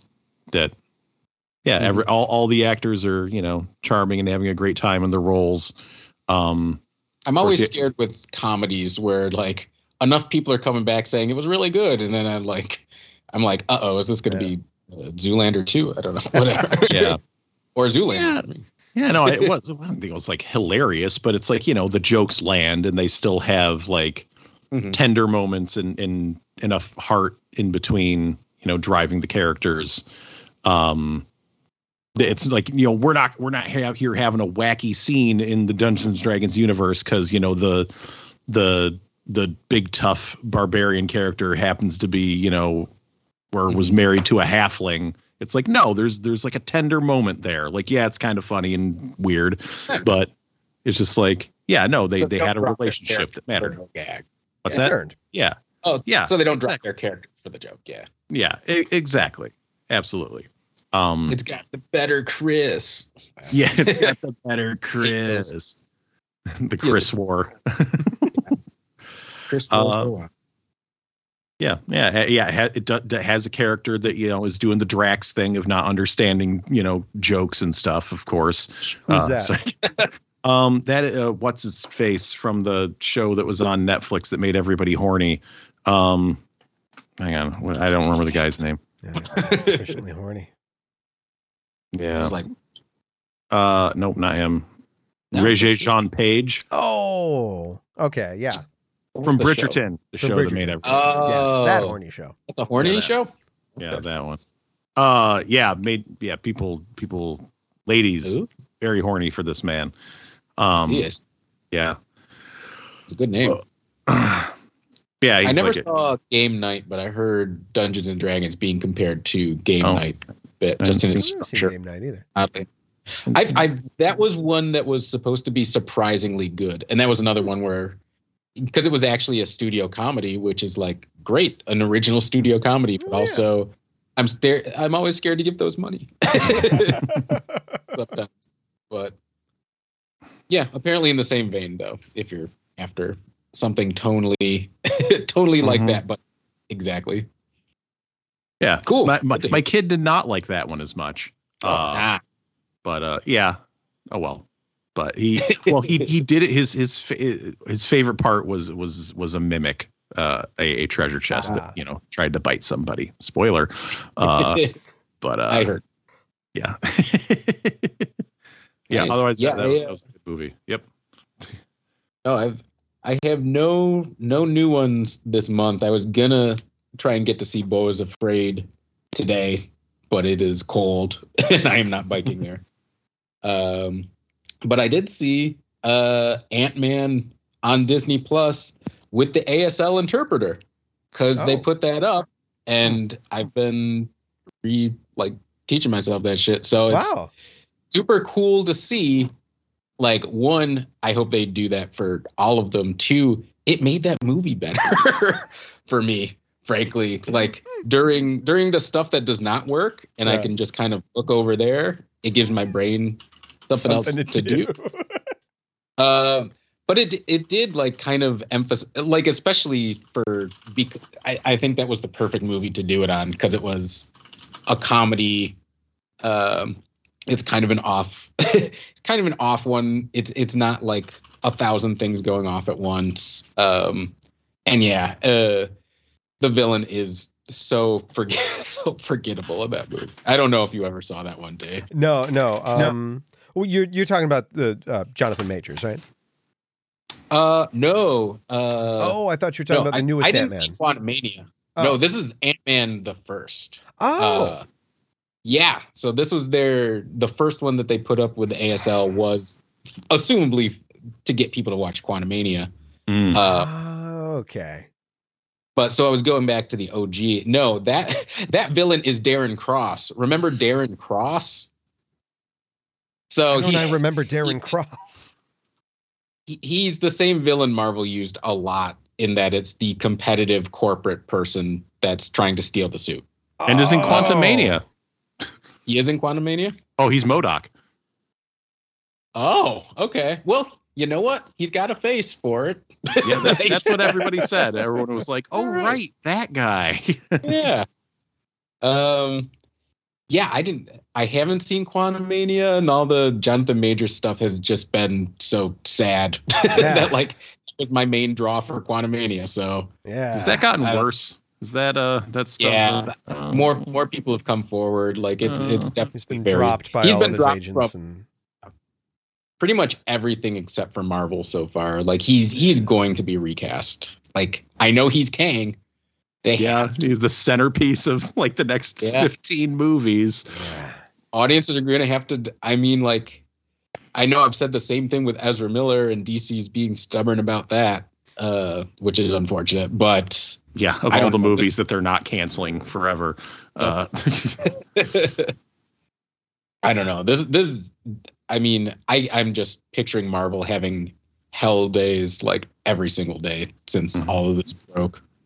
Because, yeah, I, I don't know. Like, it's it's in the news enough that people are, like, paying attention to it, too. Yeah. Like, Ezra Miller I, was yeah. just became a joke. mm-hmm. Yeah, like, if his name keeps coming up, then it sinks in that there's something wrong with this guy, regardless of where the story ends. Because I think yep. when we talked about it last month, like, it, it had, like, just, news had yeah. just broken. So it was kind of yeah. like, well, okay, how's like, this going to go? But then when I search him again, it's like, oh, there's stories from, like, two days ago, three days ago. Yeah. Like, uh-oh. There's been consequences. yeah, consequences, like, even... Yeah, it, it was just like a lot. Once it broke, like it was, there was an immediate flood of people going like, "Oh, thank God," because yeah. like this was bad. Yeah. So, yeah, I don't, yeah, I don't know, but the yeah, the A S L Ant-Man is cool. I know that's not for probably anybody listening to this, but uh, it it's it's a cool trend too, especially like I don't know, I, I feel like. Uh, A S L has kind of been more and more part of like, especially like since Eternals. And I feel like there was another project in there uh, that, uh, yeah, just kind of a regular part of the movies and the, the M C U. Oh, in uh, Hawkeye. Yes. Right. Yeah. Yeah. Yeah. yeah. Um, Man, that comic was good. Yep. The show. All right. yeah. True and true. uh, Yeah, and, and I think I'm the the least, well, maybe Dave's less Marvel-y than me these days, but uh, I was into the Marvels trailer because uh, yeah. I really liked Marvel. Like I was mm-hmm. just sort of, I was really into that. Uh, yeah. Nia DaCosta directing. Um, her her Candyman wasn't like a home run, but her direction mm-hmm. is super. Oh, that's what she did. It's Candyman. Okay. Yeah. Yeah. Well, yeah, I heard that. She did a movie before that that's supposed to be very good that I've not seen, but yeah, so that's cool seeing seeing yeah. her shot at that.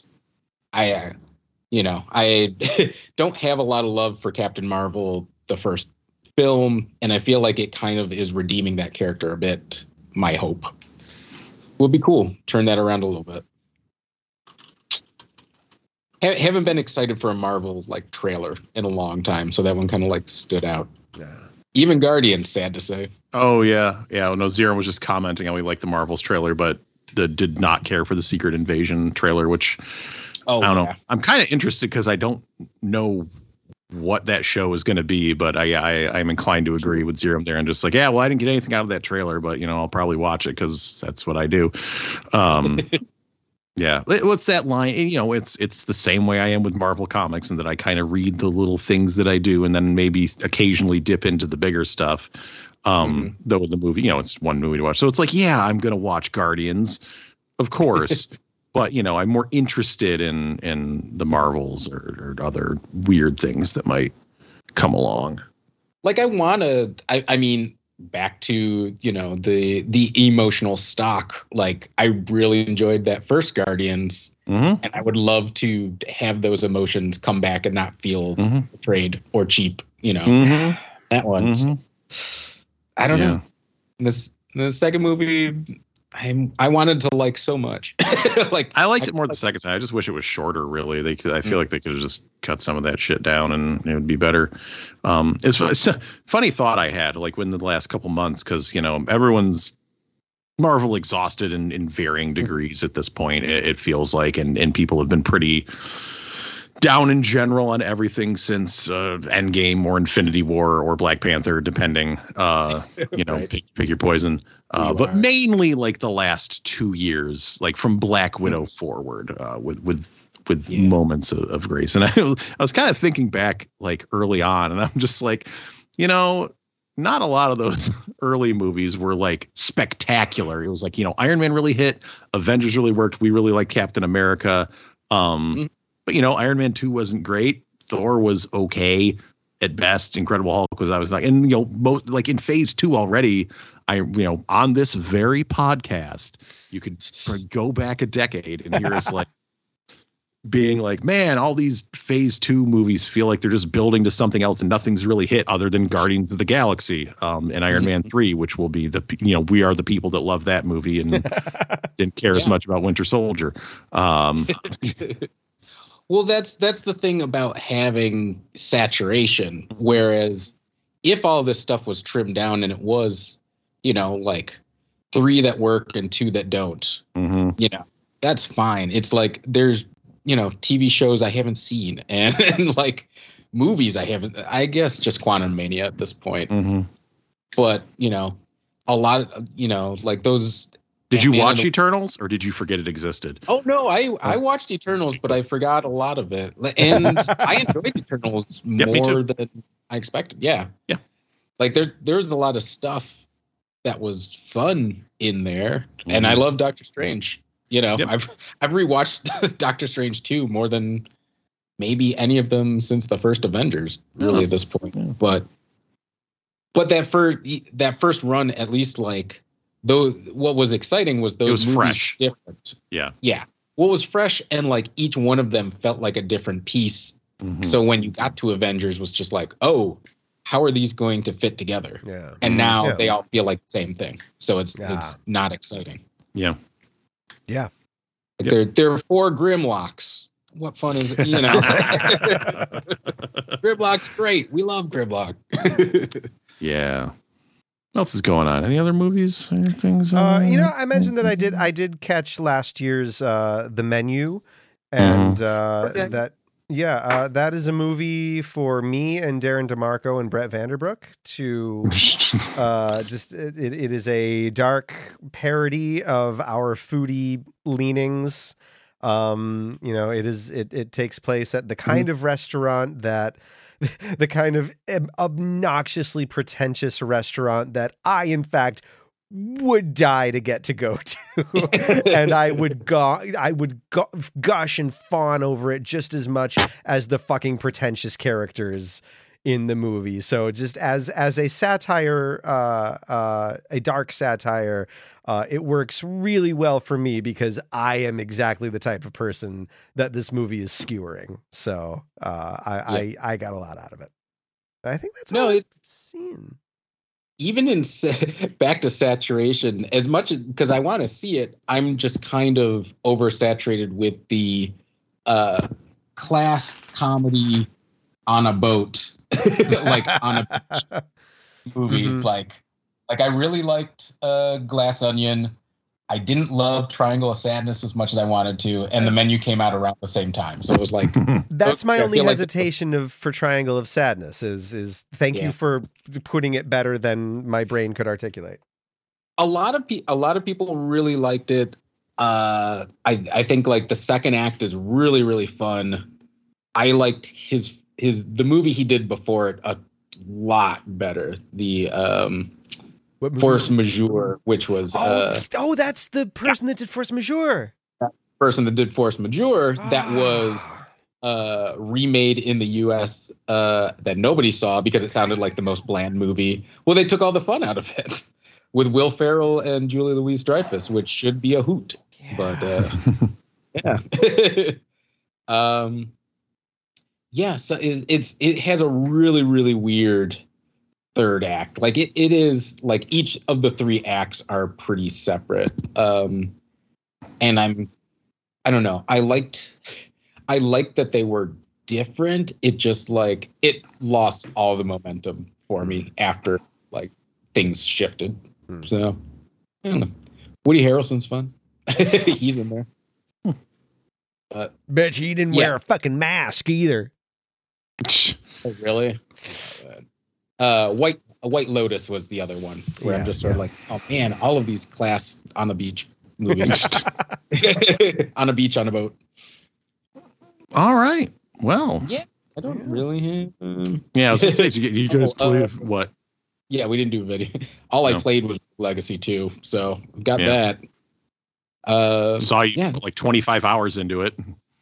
I didn't even look at the hours at this point. I mean, like, I do, I do prefer the first one, uh, just in that I felt like the progression felt like the right pace, mm. whereas there's so many options in this one uh, that I'm just kind of like, oh, I have this giant board of things to put my money into. I'm level like a hundred and something, and I still mm-hmm. haven't beat like level four. What game mm. we talking about?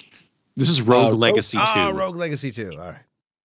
Um, but also, yeah, it looks great. Feels really good. Uh, designs are like six hell. Is four the one, the area that is like up? Uh, yeah. Okay. Like I've I beat the first form of the boss. Yeah. Uh, that boss is a like, motherfucker, if I recall. Um, like. It sucks because the second form is a pansy. I just like I was through all of my. Oh, that bullshit. Okay, I just remembered yep. what goes on yep. there now. Yep. Um. Uh, and also, I th- I think my problem too is that the chef is so much, or the cook is so much better than all the other classes. Like, like the second it comes up, like yeah. I'm going to like eh, it's attack know, I, has. You know, you have fire yes, damage. Yes. Automatic. Yes, yes. No. You have healing automatic. I, I am pretty sure when I finished the game, I was a chef. I, I it took me a while to come around on the chef. It's it's definitely ah. my my top tier of uh, of character mm-hmm. classes in that game. Yeah. There was I, other ones I really like though. No, I liked uh, the I don't know, Valkyrie, whatever it is. It's very strong, very fun. Um Like I like the gunslinger. I like the gunslinger. I like the bard more than I expected. Um, I did not like the bard, if I recall. It's hard. you, it, it felt like playing Bridget in Guilty Gear a little bit to me, where it's like setting up traps more than anything else. Um, yeah. So the bard's thing is you're shooting out notes, but when you uh, jump attack off of those notes, they do incrementally more damage, and that builds up Mm-hmm. your combo to do like an attack after that. So you're kind of like setting pieces in the stage mm. and stuff like that. But, but either thinky. or not. Yeah. I'm, I'm not using a ton of different classes, I guess is my thing. And I, I had more fun with the, uh, personality, uh, traits, the, the stuff from the, uh, you know, your, your pluses or minuses in the first mm-hmm. Rogue Legacy. Now, Now I'm kind of more looking for like, oh, am I getting coin? Is this character strong versus like what what's the funny thing? Doing uh, I did I did prefer the second one, uh, but I will I do remember there being like distinct humps where I would just like stop making progress and then I would get pet over the hump and then I would make a ton of progress very quickly. Yep, yep. Um, and then I'd run into another wall. But yeah, I mean, it's still great. Great for the money. Yeah. Oh yeah, and it's that's the thing is it's comparing it to a game that fell, you know, nigh perfect at the time. So yeah, they're great, awesome. uh, especially for me that does not play roguelikes. Mm-hmm. Uh, great entry into that genre. Mm-hmm. I um, so I ended up, I I got uh, I have only played a, a couple things because I've been pretty focused on what I've been playing the past uh, month. Uh, outside of review games, I did get uh, Bayonetta Origins, Orid- ah. Origins. Hmm. Uh, yeah. yeah, I just Origins. finished that yesterday. Yeah, I really like that game. That game oh, was like, re- like okay. sneaky, very good uh, with everything that it's doing. Because you know, it kind of you know, it's a Bayonetta spin-off game. Hmm. It was announced like five months ago. Uh, just kind of yeah, slid out there. Got um, no points. Feels like yeah. And I, it, I just kind of got it because I kept having the ad pop on YouTube, and I was like, "Man, that game looks really pretty." Um, I'll just grab that and check it out. And uh, yeah, like his, the gameplay of it is you're controlling little girl Bayonetta, Cereza, and you're controlling this demon that she's summoned into her stuffed cat, Cheshire. And you control, it's one of those things where you control Bayonetta with the left stick and all her actions are on the left side of the controller, and Cheshire's controllers control, you control him with the right stick and all his inputs are on the right side of the controller. Oh, so you kind of have to do both at once. It's not the only game that's done this kind of thing. Um, yeah. Uh, but it's, it's not like a common mechanic. Yeah.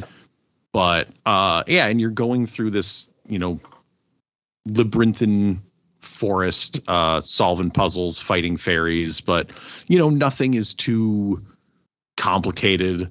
Uh, and which is besides the fact that it has lots of like accessibility sliders to make the game easier if you need it to. But yeah, it was just like the combat felt cool with controlling both characters. Uh, like, you know, there was not an overwhelmingly, not an overwhelming amount of stuff to do. Like, you know, you could keep track of it so that you could concentrate on controlling two characters at once. Um, do they use it for puzzles, or do they, uh, that, not that kind of game? Oh, it's the what puzzles? That, usually I I attribute like that kind of control to more mm. of a puzzle game, but I didn't think of that game was a puzzle game. You know, like yeah. Two Brothers or mm. something like yeah, that. Yeah, yeah, yeah. No, there are puzzles, but I, I don't think, I wouldn't say it's like puzzle heavy. There mm-hmm. are, you know, moments where you have to kind of like think of things, but you only have so many options um, that, you know, I wasn't getting stuck on any of them. I was making steady progress, which is also always a good thing in a game, because if I start getting stuck, then I, you know, right. Eh. um, or and especially in something like if the puzzles start becoming like overwhelming, but no, it's just more like kind of adventure puzzly, finding your way through the forest and using your different abilities and fighting some guys. Uh, my, my like one bone to pick with the game is, you know, you have an upgrade tree, uh, literally, and you gain currency to spend on skills, but some skills are gated by finding these other items, which require you to like backpack, backtrack, and like explore side areas. And that forest is already confusing enough as it is. I did not want to backtrack. So uh, at a certain point, getting currency was useless because every wow. skill was gated. Like I only got the ones that they just give you to introduce you to the item. Hmm. Actually, maybe one other one. Like I was kind of like, oh, but I just never wanted to like go back to other areas and get lost finding them. And it didn't end up mattering. It didn't stop me from getting through the oh. game. Um, I mean, it would have been it would have been cool. It, it would have been cool to have some new abilities there, you know, at, yeah. at a certain point. But I was like, it didn't stop me from. You, you get enough tools to to get through the encounters they give you without much trouble. Um, so yeah, it's a fun game, and you know, just looks great. Music's great. Yeah. Uh, you know, the art is fantastic in it. Um, mm-hmm. But yeah, more interested in that than three. Personally. It's better than three. It's yeah, yeah. It was it was a much more interesting game than Bayonetta three, unfortunately. Um, other than that, yeah. um, you know, still playing Final Bar Line, still you know, mm-hmm. so many so many musics, and of course I got some D L C. Um, I played a I lot went to of or and uh, got a pin so that I could play my Playdate again. Mm-hmm. That was about oh, yeah. it. Yeah, yeah, that's like, happened to me a couple times. yeah, it's uh, well, because usually I haven't had to do like the reset before, and I was like, oh, I don't have anything that could reset this. And that yeah, house. I don't, I don't have a paperclip. yeah, uh, those two new games were fun. But yeah, yeah. I, I actually I've only played Recommendation Dog. I haven't. Oh, that, I don't yeah. remember if I played the other one, but yeah, I like Recommendation Dog. Uh, yeah, the, the mechanic title. Of that.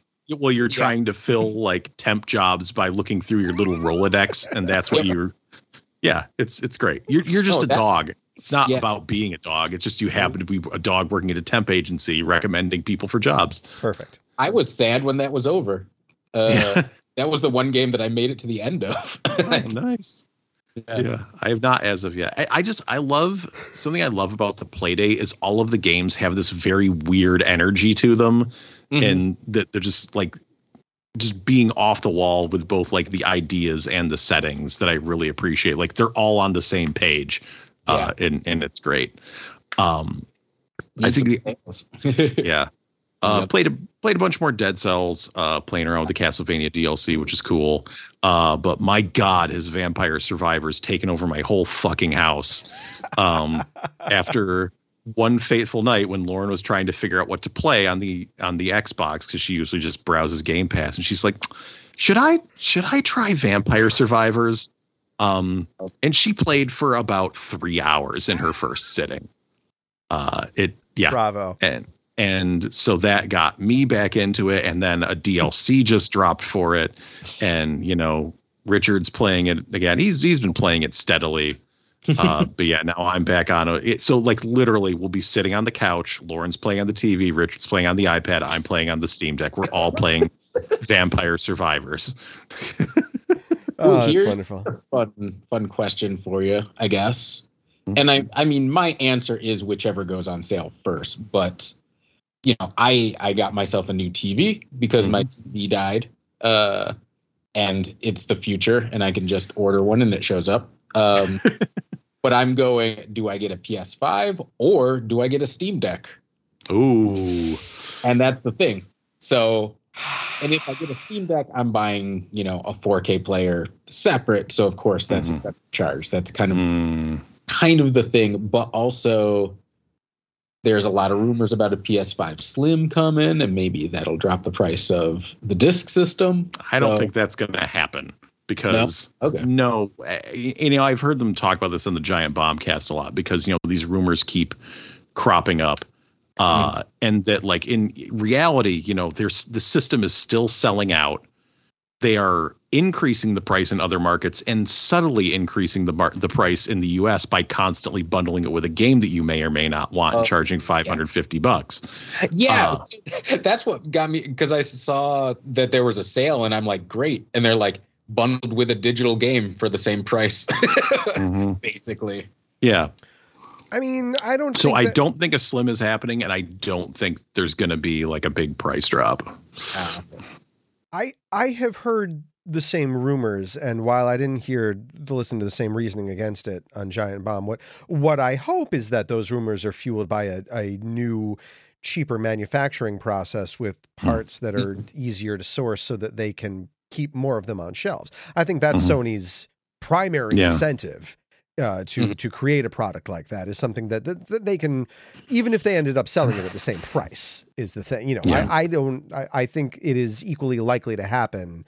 Uh, it, it's the price drop, I think, that is maybe dubious because if they yeah. they just need a better, you know, uh, more manufacturing lines, um, more reliable yeah. manufacturing process. But you, gosh, that's a real good question, um, right? Because they're like similar price and yep. Um, you know, Steam Deck has the video out. Steam Deck mm-hmm. uh, has the emulation side. PlayStation has the, you know, disc drive. Pure fidelity. Yeah. yeah. Like yeah. for games. Yeah. Yeah. On, and it, all the library. Yeah. Mm-hmm. Between the two of those, uh, I would right. lean on the side of Steam Deck. Um, That's kind of where I'm at. Mm-hmm. But also, yeah, I don't know. It's it, what was funny was because I was, I I looked at, you know, what would be available uh, if I got, you know, P S five, PlayStation Plus, all that. And, of course, there were, you know, maybe ten, twelve games that I would play. But it's also stuff like Control, you know, that's like mm-hmm. a generation ago yeah. that I could play on, like, literally anything, you know. Yeah. yeah. Very few, like, modern, you know, it was basically the Yakuza games that was, like, mm-hmm. the biggest draw where I'm like, oh, those are all there. Yeah. yeah. Though they are on Steam, you know, of course, and I'm sure they'd fine. Uh, I will say um, that, yeah, I, I, mm-hmm. that's tough.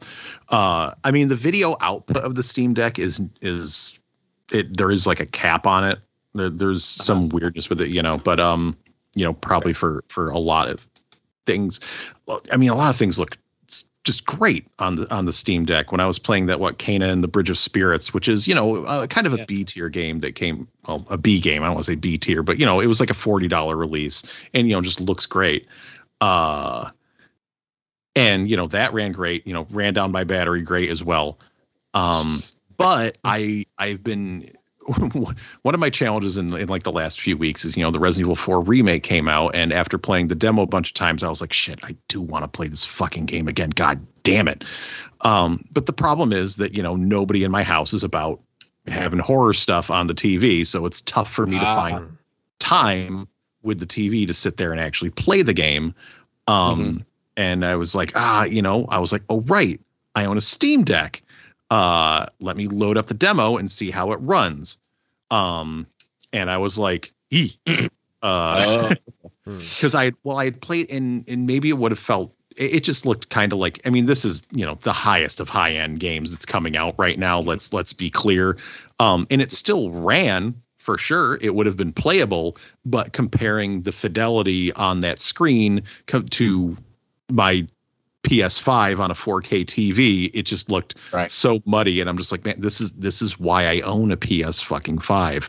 Um, and then I, you know, I got the P S five version this week, and I've had the chance to play through chapter one, um, mm-hmm. which happened this afternoon while while everyone was out of the house. But you know, it looks great. But that that's like the one thing I've tried to run on the Steam Deck that hasn't worked. I know people have played Elden Ring on there. Uh, which, you know, did have a last gen version. I don't know if Resident Evil four does. Uh, I don't think it does. No, I don't think it does. Um, so yeah, it's like, if the thing is that the Steam Deck is going to give you access to like ninety-five percent of what you could play on a P S five. Yeah. Um, pretty much like what's getting left out is, is the, the highest of, you know, probably the stuff that's like P S five exclusive that was made for P S five, um, sh- which is Sony first party stuff, by the way, uh, yeah. that, you know, may have, you know, I bet I, you could probably play Miles Morales on that thing. I was just going to say, yeah. I was, like, my first thought is like, I could probably play Spider-Man. Mm-hmm. Do I, I mean, like, I know God of War and Tomb Raider are supposed to be good, but they're not my like biggest problem. Yeah. You're not going to like God of War. They just cut to the like chase there. Was, yeah. Like when that when I saw that bundle, I was just like, oh, like uh, Black Flag. Sure, I'll play that as much as I did Assassin's Creed Black Flag. That was bundled with everything. Yeah, it, it, and so it, it's you know, and, and that's the you know because you texted me about this like last week, and I was just like, well, yeah, you know, it, P S five would open that door to like that catalog and stuff, but Steam Deck would also open that door to a lot of that catalog, and Sony is porting a lot of their games to Steam now, and usually yeah. they're garbage fires when they first land, but they get there eventually. Um, yeah. So yeah, and, and you know, most everything is third party.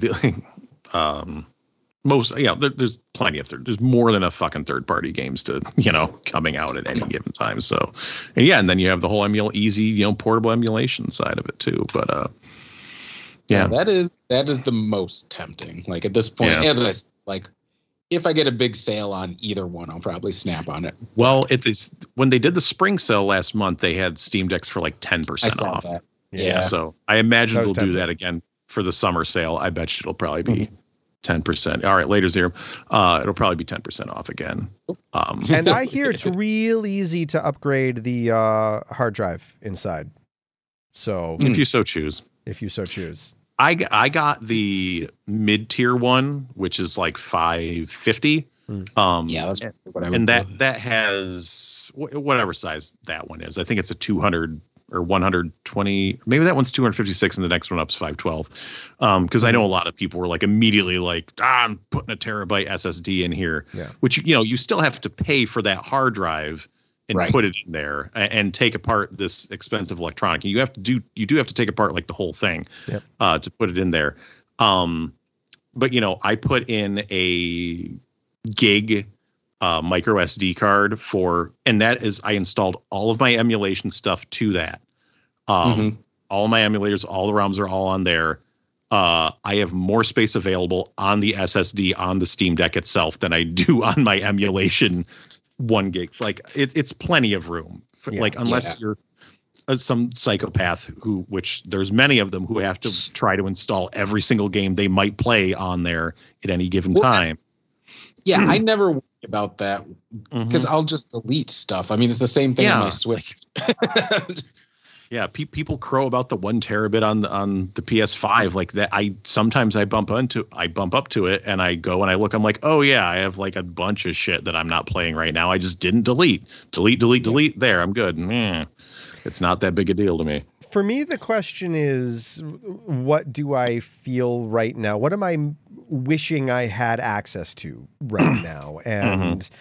you know, for the most part, it's I, I I do wish I had access to some of the most the games that are being programmed for the very cutting edge you, you, for cutting mm-hmm. edge hardware. Um, although a lot of the game, a lot of those games just aren't really my style of games. Mm-hmm. So that's less of a pull for me yep. is, yeah. Uh, and then yeah. there's the, you know, I, The Steam Deck certainly appeals to me as being an all-in-one handheld that can do anything, but then I actually stop and look at the, and this is totally unique for me, is that while I love the Switch because it is, I have the option of going portable, I mm-hmm. have almost always played everything on the T V. And I know that uh, I'm the mm. outlier there, but like when I think of the benefit of getting a portable, I'm like, well, Dave, don't you just really want to play everything on the T V anyway?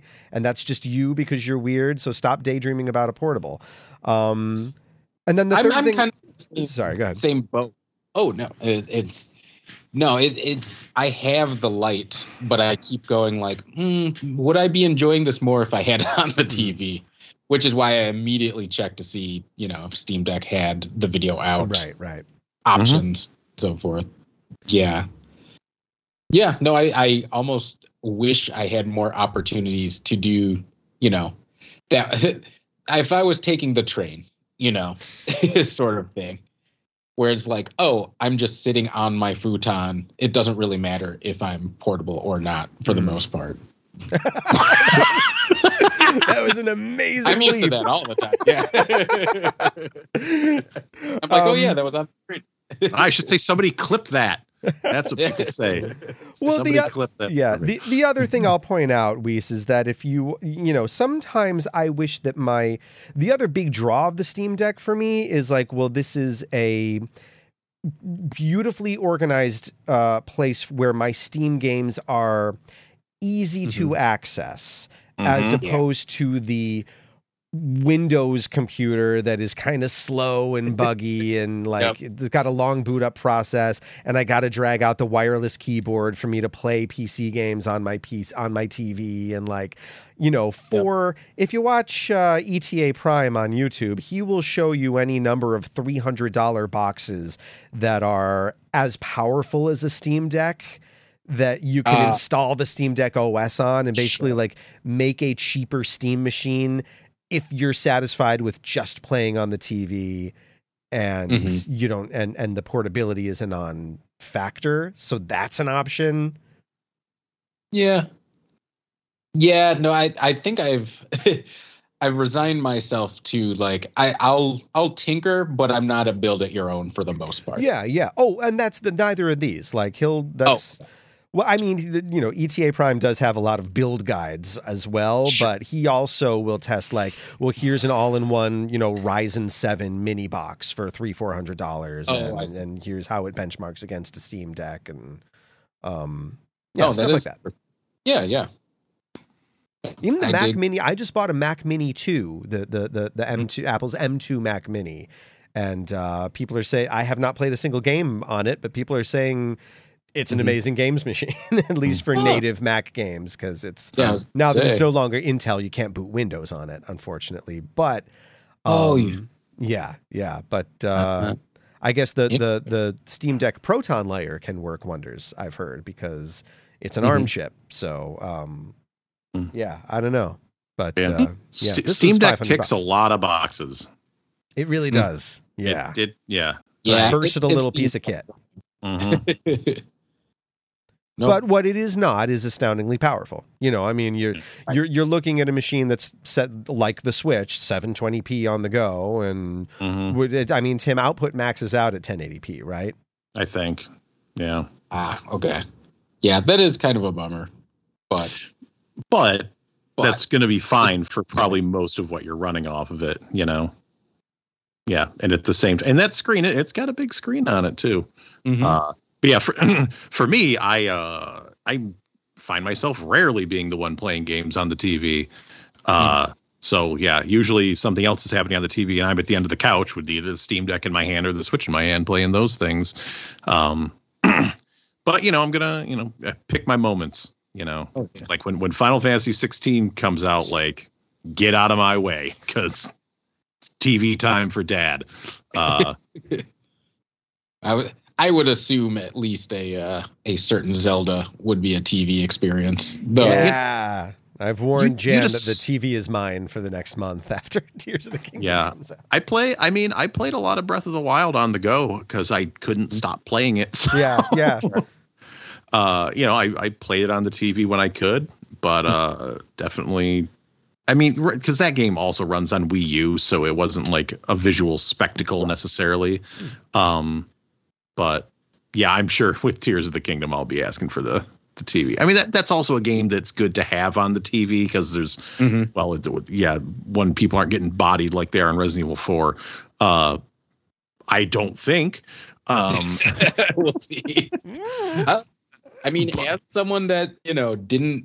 didn't get into Breath of the Wild, uh the Tears of the Kingdom trailer looks great. Like once once that mm. mechanic was introduced, I'm I was sticking like, things oh. to other things. Sticking things to other things looks fun. Yeah, that, that looks very fun. Mm-hmm. I just yeah. What uh, can I stick yeah. Dan to? What can yeah. I stick Dan into? yeah, so so watching that, you know, people people seeing that happen is is probably gonna be fun because non emergent nonsense happens in exactly. Breath of the Wild, so it probably will also happen in Tears of the Kingdom. Woo! Yeah, it's gonna be great. yeah, so good luck with that decision. That's a uh, it's a real selfish oh, yeah. choice there. Yeah, come on, come on, sales. At least I'm not like rushing for it. Like it would, yeah. it would be nice to see a thing on a new four K, so I'll probably buy either a four K, you know, disc player or P S five well, soon I, enough. Honestly, for me, the most compelling package right now is still a uh, an Xbox Series X because I huh? want a Game Pass machine and mm-hmm. I want a a Xbox backwards compatibility machine. Like those are two mm. things I don't mm-hmm. have access to. Um Mm-hmm. And and that that yeah. would be the five hundred dollars machine that gives me access to probably the two things that I'm most missing. And then it happens to be a machine capable of playing, you know, very of, of outputting very high quality display as well. Mm-hmm. Uh, mm-hmm. Yeah, no, that's true. It's it's not that there is a console war by any means at this point. yeah, they got different. Yeah, no, it's interesting it's just, things about them. Yeah, yeah, yeah, yeah. No, definitely not a console war, just merely, but, you know, w- with a limitation on disposable income, if I'm narrowing mm. down what my, what, what are the things I'm currently missing right now? What are the things I really wish I had? Game Pass just seems so great. I just, I, mm-hmm. I really do wish that I could just sample some new release indie games, mm-hmm. uh, you know, and just as part of a subscription fee and be part of the conversation about some of those games that have new ideas. You know, I'd, I'd, I'd like to try mm-hmm.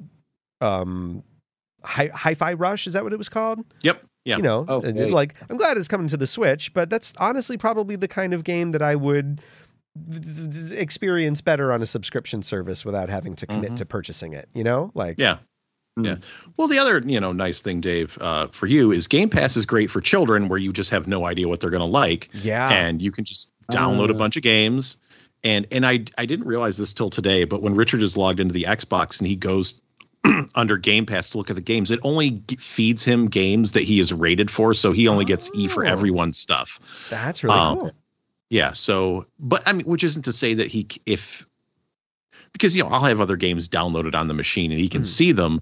But if he tries to launch one, then it'll be like, okay, hey, then it prompts him to get me to come in and uh, and put in my code and approve him to play the game. So he was uh, playing, you know, he wanted to play Minecraft, which is E ten. So I had to approve oh, okay. him to play Minecraft because, uh, yeah, sure. Go nuts, kid. No, I don't know how to play this game. I am and an I'm old sure man. I'm sure there's an adjustable scale at which you can like you could probably oh, sure. set it to be to for the cutoff to be E ten or or yeah, T fifteen probably. Or whatever you want, I, I assume. Yeah. Yeah, I, I assume as much uh, as well. But right now, he's. I should probably just change him to E ten now, now that you mentioned it. Yeah, because yeah, that's want, an extra you, step for you. Now you have to come into yeah. the room. yeah, well, there was there was one morning where he fired it up and he went to play something. Um, and he was like trying to put in my code and like locked my fucking account. So I had to do like an email recovery because it thought someone was trying to break into my Xbox. And I have to be like, no, dude, if you don't know the code, don't try to do this. Like, just let me... do it. Uh, uh, you know, weird. Xbox was also a pretty sweet emulation machine until like a week or two ago. Oh, yeah. What happened a week or two ago? Yeah, well, they... because so Microsoft was letting you run unsigned code in. There are two modes. There's like dev mode and retail mode. Um, okay. And I, th- I believe the situation was Microsoft was letting you run unsigned well, code. In... Tim, do you have a. Yeah, it was. It. No, you could still. I believe you could still do it, but you have to do it in dev mode now, right? Because people were were setting up like a web page where you could look, you could run the code and install the emulator um, in like re, on a retail Xbox and retail, but no mode. So now you have to like actually pay to put it into like developer mode. And I think you That's, can still do it. Yeah. Um, but it's just like a little bit harder, and you have to like pay them some money in order if, if you want to do that. Um, Honestly, you know, paying the company to do emulation, I mean, it's it sounds like iffy, but I'm I'm okay with it. Yeah. Well, I saw I saw I that. The, I forget how much it the, is though. Is it like a hundred dollars? Uh, I, I don't. Remember. I don't remember. Um, I, I saw that like uh, apparently Dolphin is going to be on Steam. Like the emulator is yeah. going to be there. You know, not the ROMs, you know, but you can you can get this, just like takes that middleman out. Like, yep, you can you can get the emulator for free to download your your GameCube games that you ripped. Um, yeah, and your Wii games that you ripped. It's twenty bucks. It's twenty bucks one time. Yeah. For dev mode. Yeah, that's fine. So it's it, yeah, it's mucking around with that. So yeah, of course you can still do it if you if you have the inclination to do so. But yeah, the, the, I'd say the the the the platform in the toughest position right now is the Switch, because it's been out for so long, and it just yeah. feels like that, you know, the next step has. I mean, I'm still playing it, like, right? Um, like it's my option for. I mean, it's my newest system, but also it's such a good indie. Small game machine. Yeah, I'm I'm always playing stuff on it, like constantly. But you know, from a power perspective, it's definitely way behind everything else now. Uh, at this I'm, point, I'm excited. It's six years old, but you know, when is when is that going to come? They never dropped the price officially on the Switch. Yeah, they never did. They never had to. They just keep selling them, and, and so it's just like, well, you know, because that's that's what I heard happened with the with the you know with the OLED Switch that came out, you know, a couple of years ago, and all the talk had been like, oh man, Switch Pro, Switch Pro, Switch Pro, Switch Pro. Um, but you know, at the end of the day, what made the most financial sense for Nintendo was like, well, we can just put one of these screens in there and call it a day, charge yeah. fifty bucks more, and there we've we've done it. We don't, you know, because and, and I believe this was in like twenty twenty. Maybe it was twenty twenty-one, but either way, it's still in the midst of chip shortages and shit that have made consoles impossible to find. And they're like, well, you know, to get enough of a actual upgraded machine to put on the market, it would cost way too much money or take way too much time. The thing we can get is the screen. So we're just going to do this upgrade. That's the S K U we're going to put out. And that's it. No Switch Pro. You know, yeah. that that's that. So maybe feels like... Next year, they're going to have to get something out. Like, something's got to be cooking to, to come out, an upgraded Switch. But yeah, with Tears of the Kingdom out, it, it feels like that's that was the last thing for Switch in a yeah. weird way. We'll see. God, I yeah. hope Tears of the Kingdom runs well. Like, I, I, yeah. I could Expect. accept the performance yeah. drops in Breath of the Wild because they were very infrequent.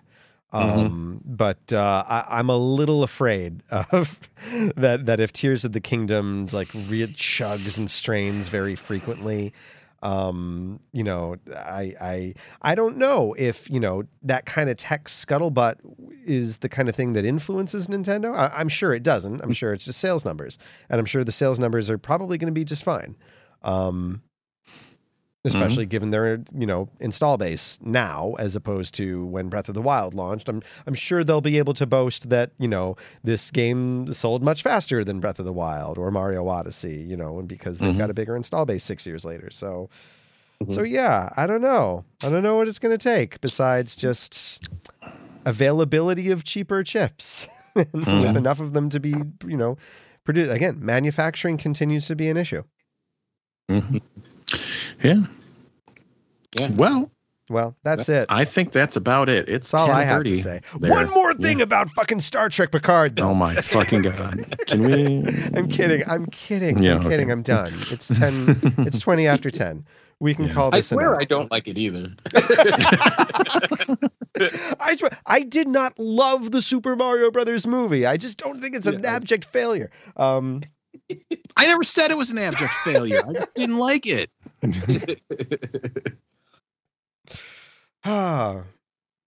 Very appealing right. to the man. All right. Not the best video game movie I've seen, though. We're good. And not the best video game movie I've seen in the last five years. Probably like after both Sonic movies and Detective Pikachu, there is the Super Mario Brothers movie. Well, and that was another thing where it's, I mean, obviously they're way different, but Last of mm. Us and, oh, yeah. you know, like Witcher show and, mm-hmm. you know, the Silent Hill movie coming. Like, mm-hmm.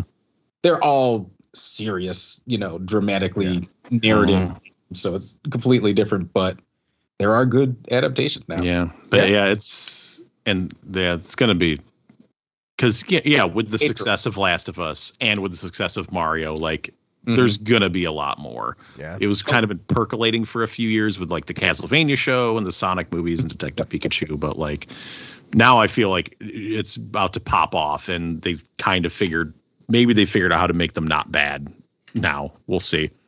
I don't trust you yet, Hollywood. Yeah. I, I don't trust them. Based on what this Mario movie was, I... I certainly would not trust still a, a Zelda adaptation. Like, no, that's not something I want to exist because I don't know that it can be done well. Yeah. But, well, isn't Netflix doing that? Yeah. Well, I mean, they have the rights to, I don't know if that's still coming, question mark. That might be production hell, but mm.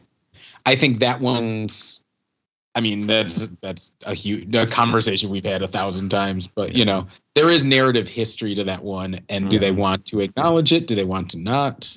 Um, there's a lot of different ways uh, to do that. You could have someone who is not Link or Zelda, you know, in Hyrule, and then they're also run into Link and Zelda or whatever. A Mandalorian in Hyrule. You can Mando it. Yeah. yeah, or weapon shop Omasi, you know, yeah. like somebody in the town. Yeah. But. All right. That's going to do it for us here tonight. Yes. Um, thank you, everyone, for watching. Thank you, everyone, for listening. If you're listening to this later off the website.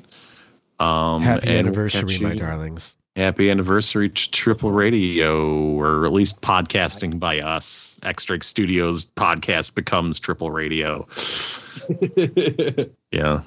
All right. I'm cutting it off. In three, All right. two.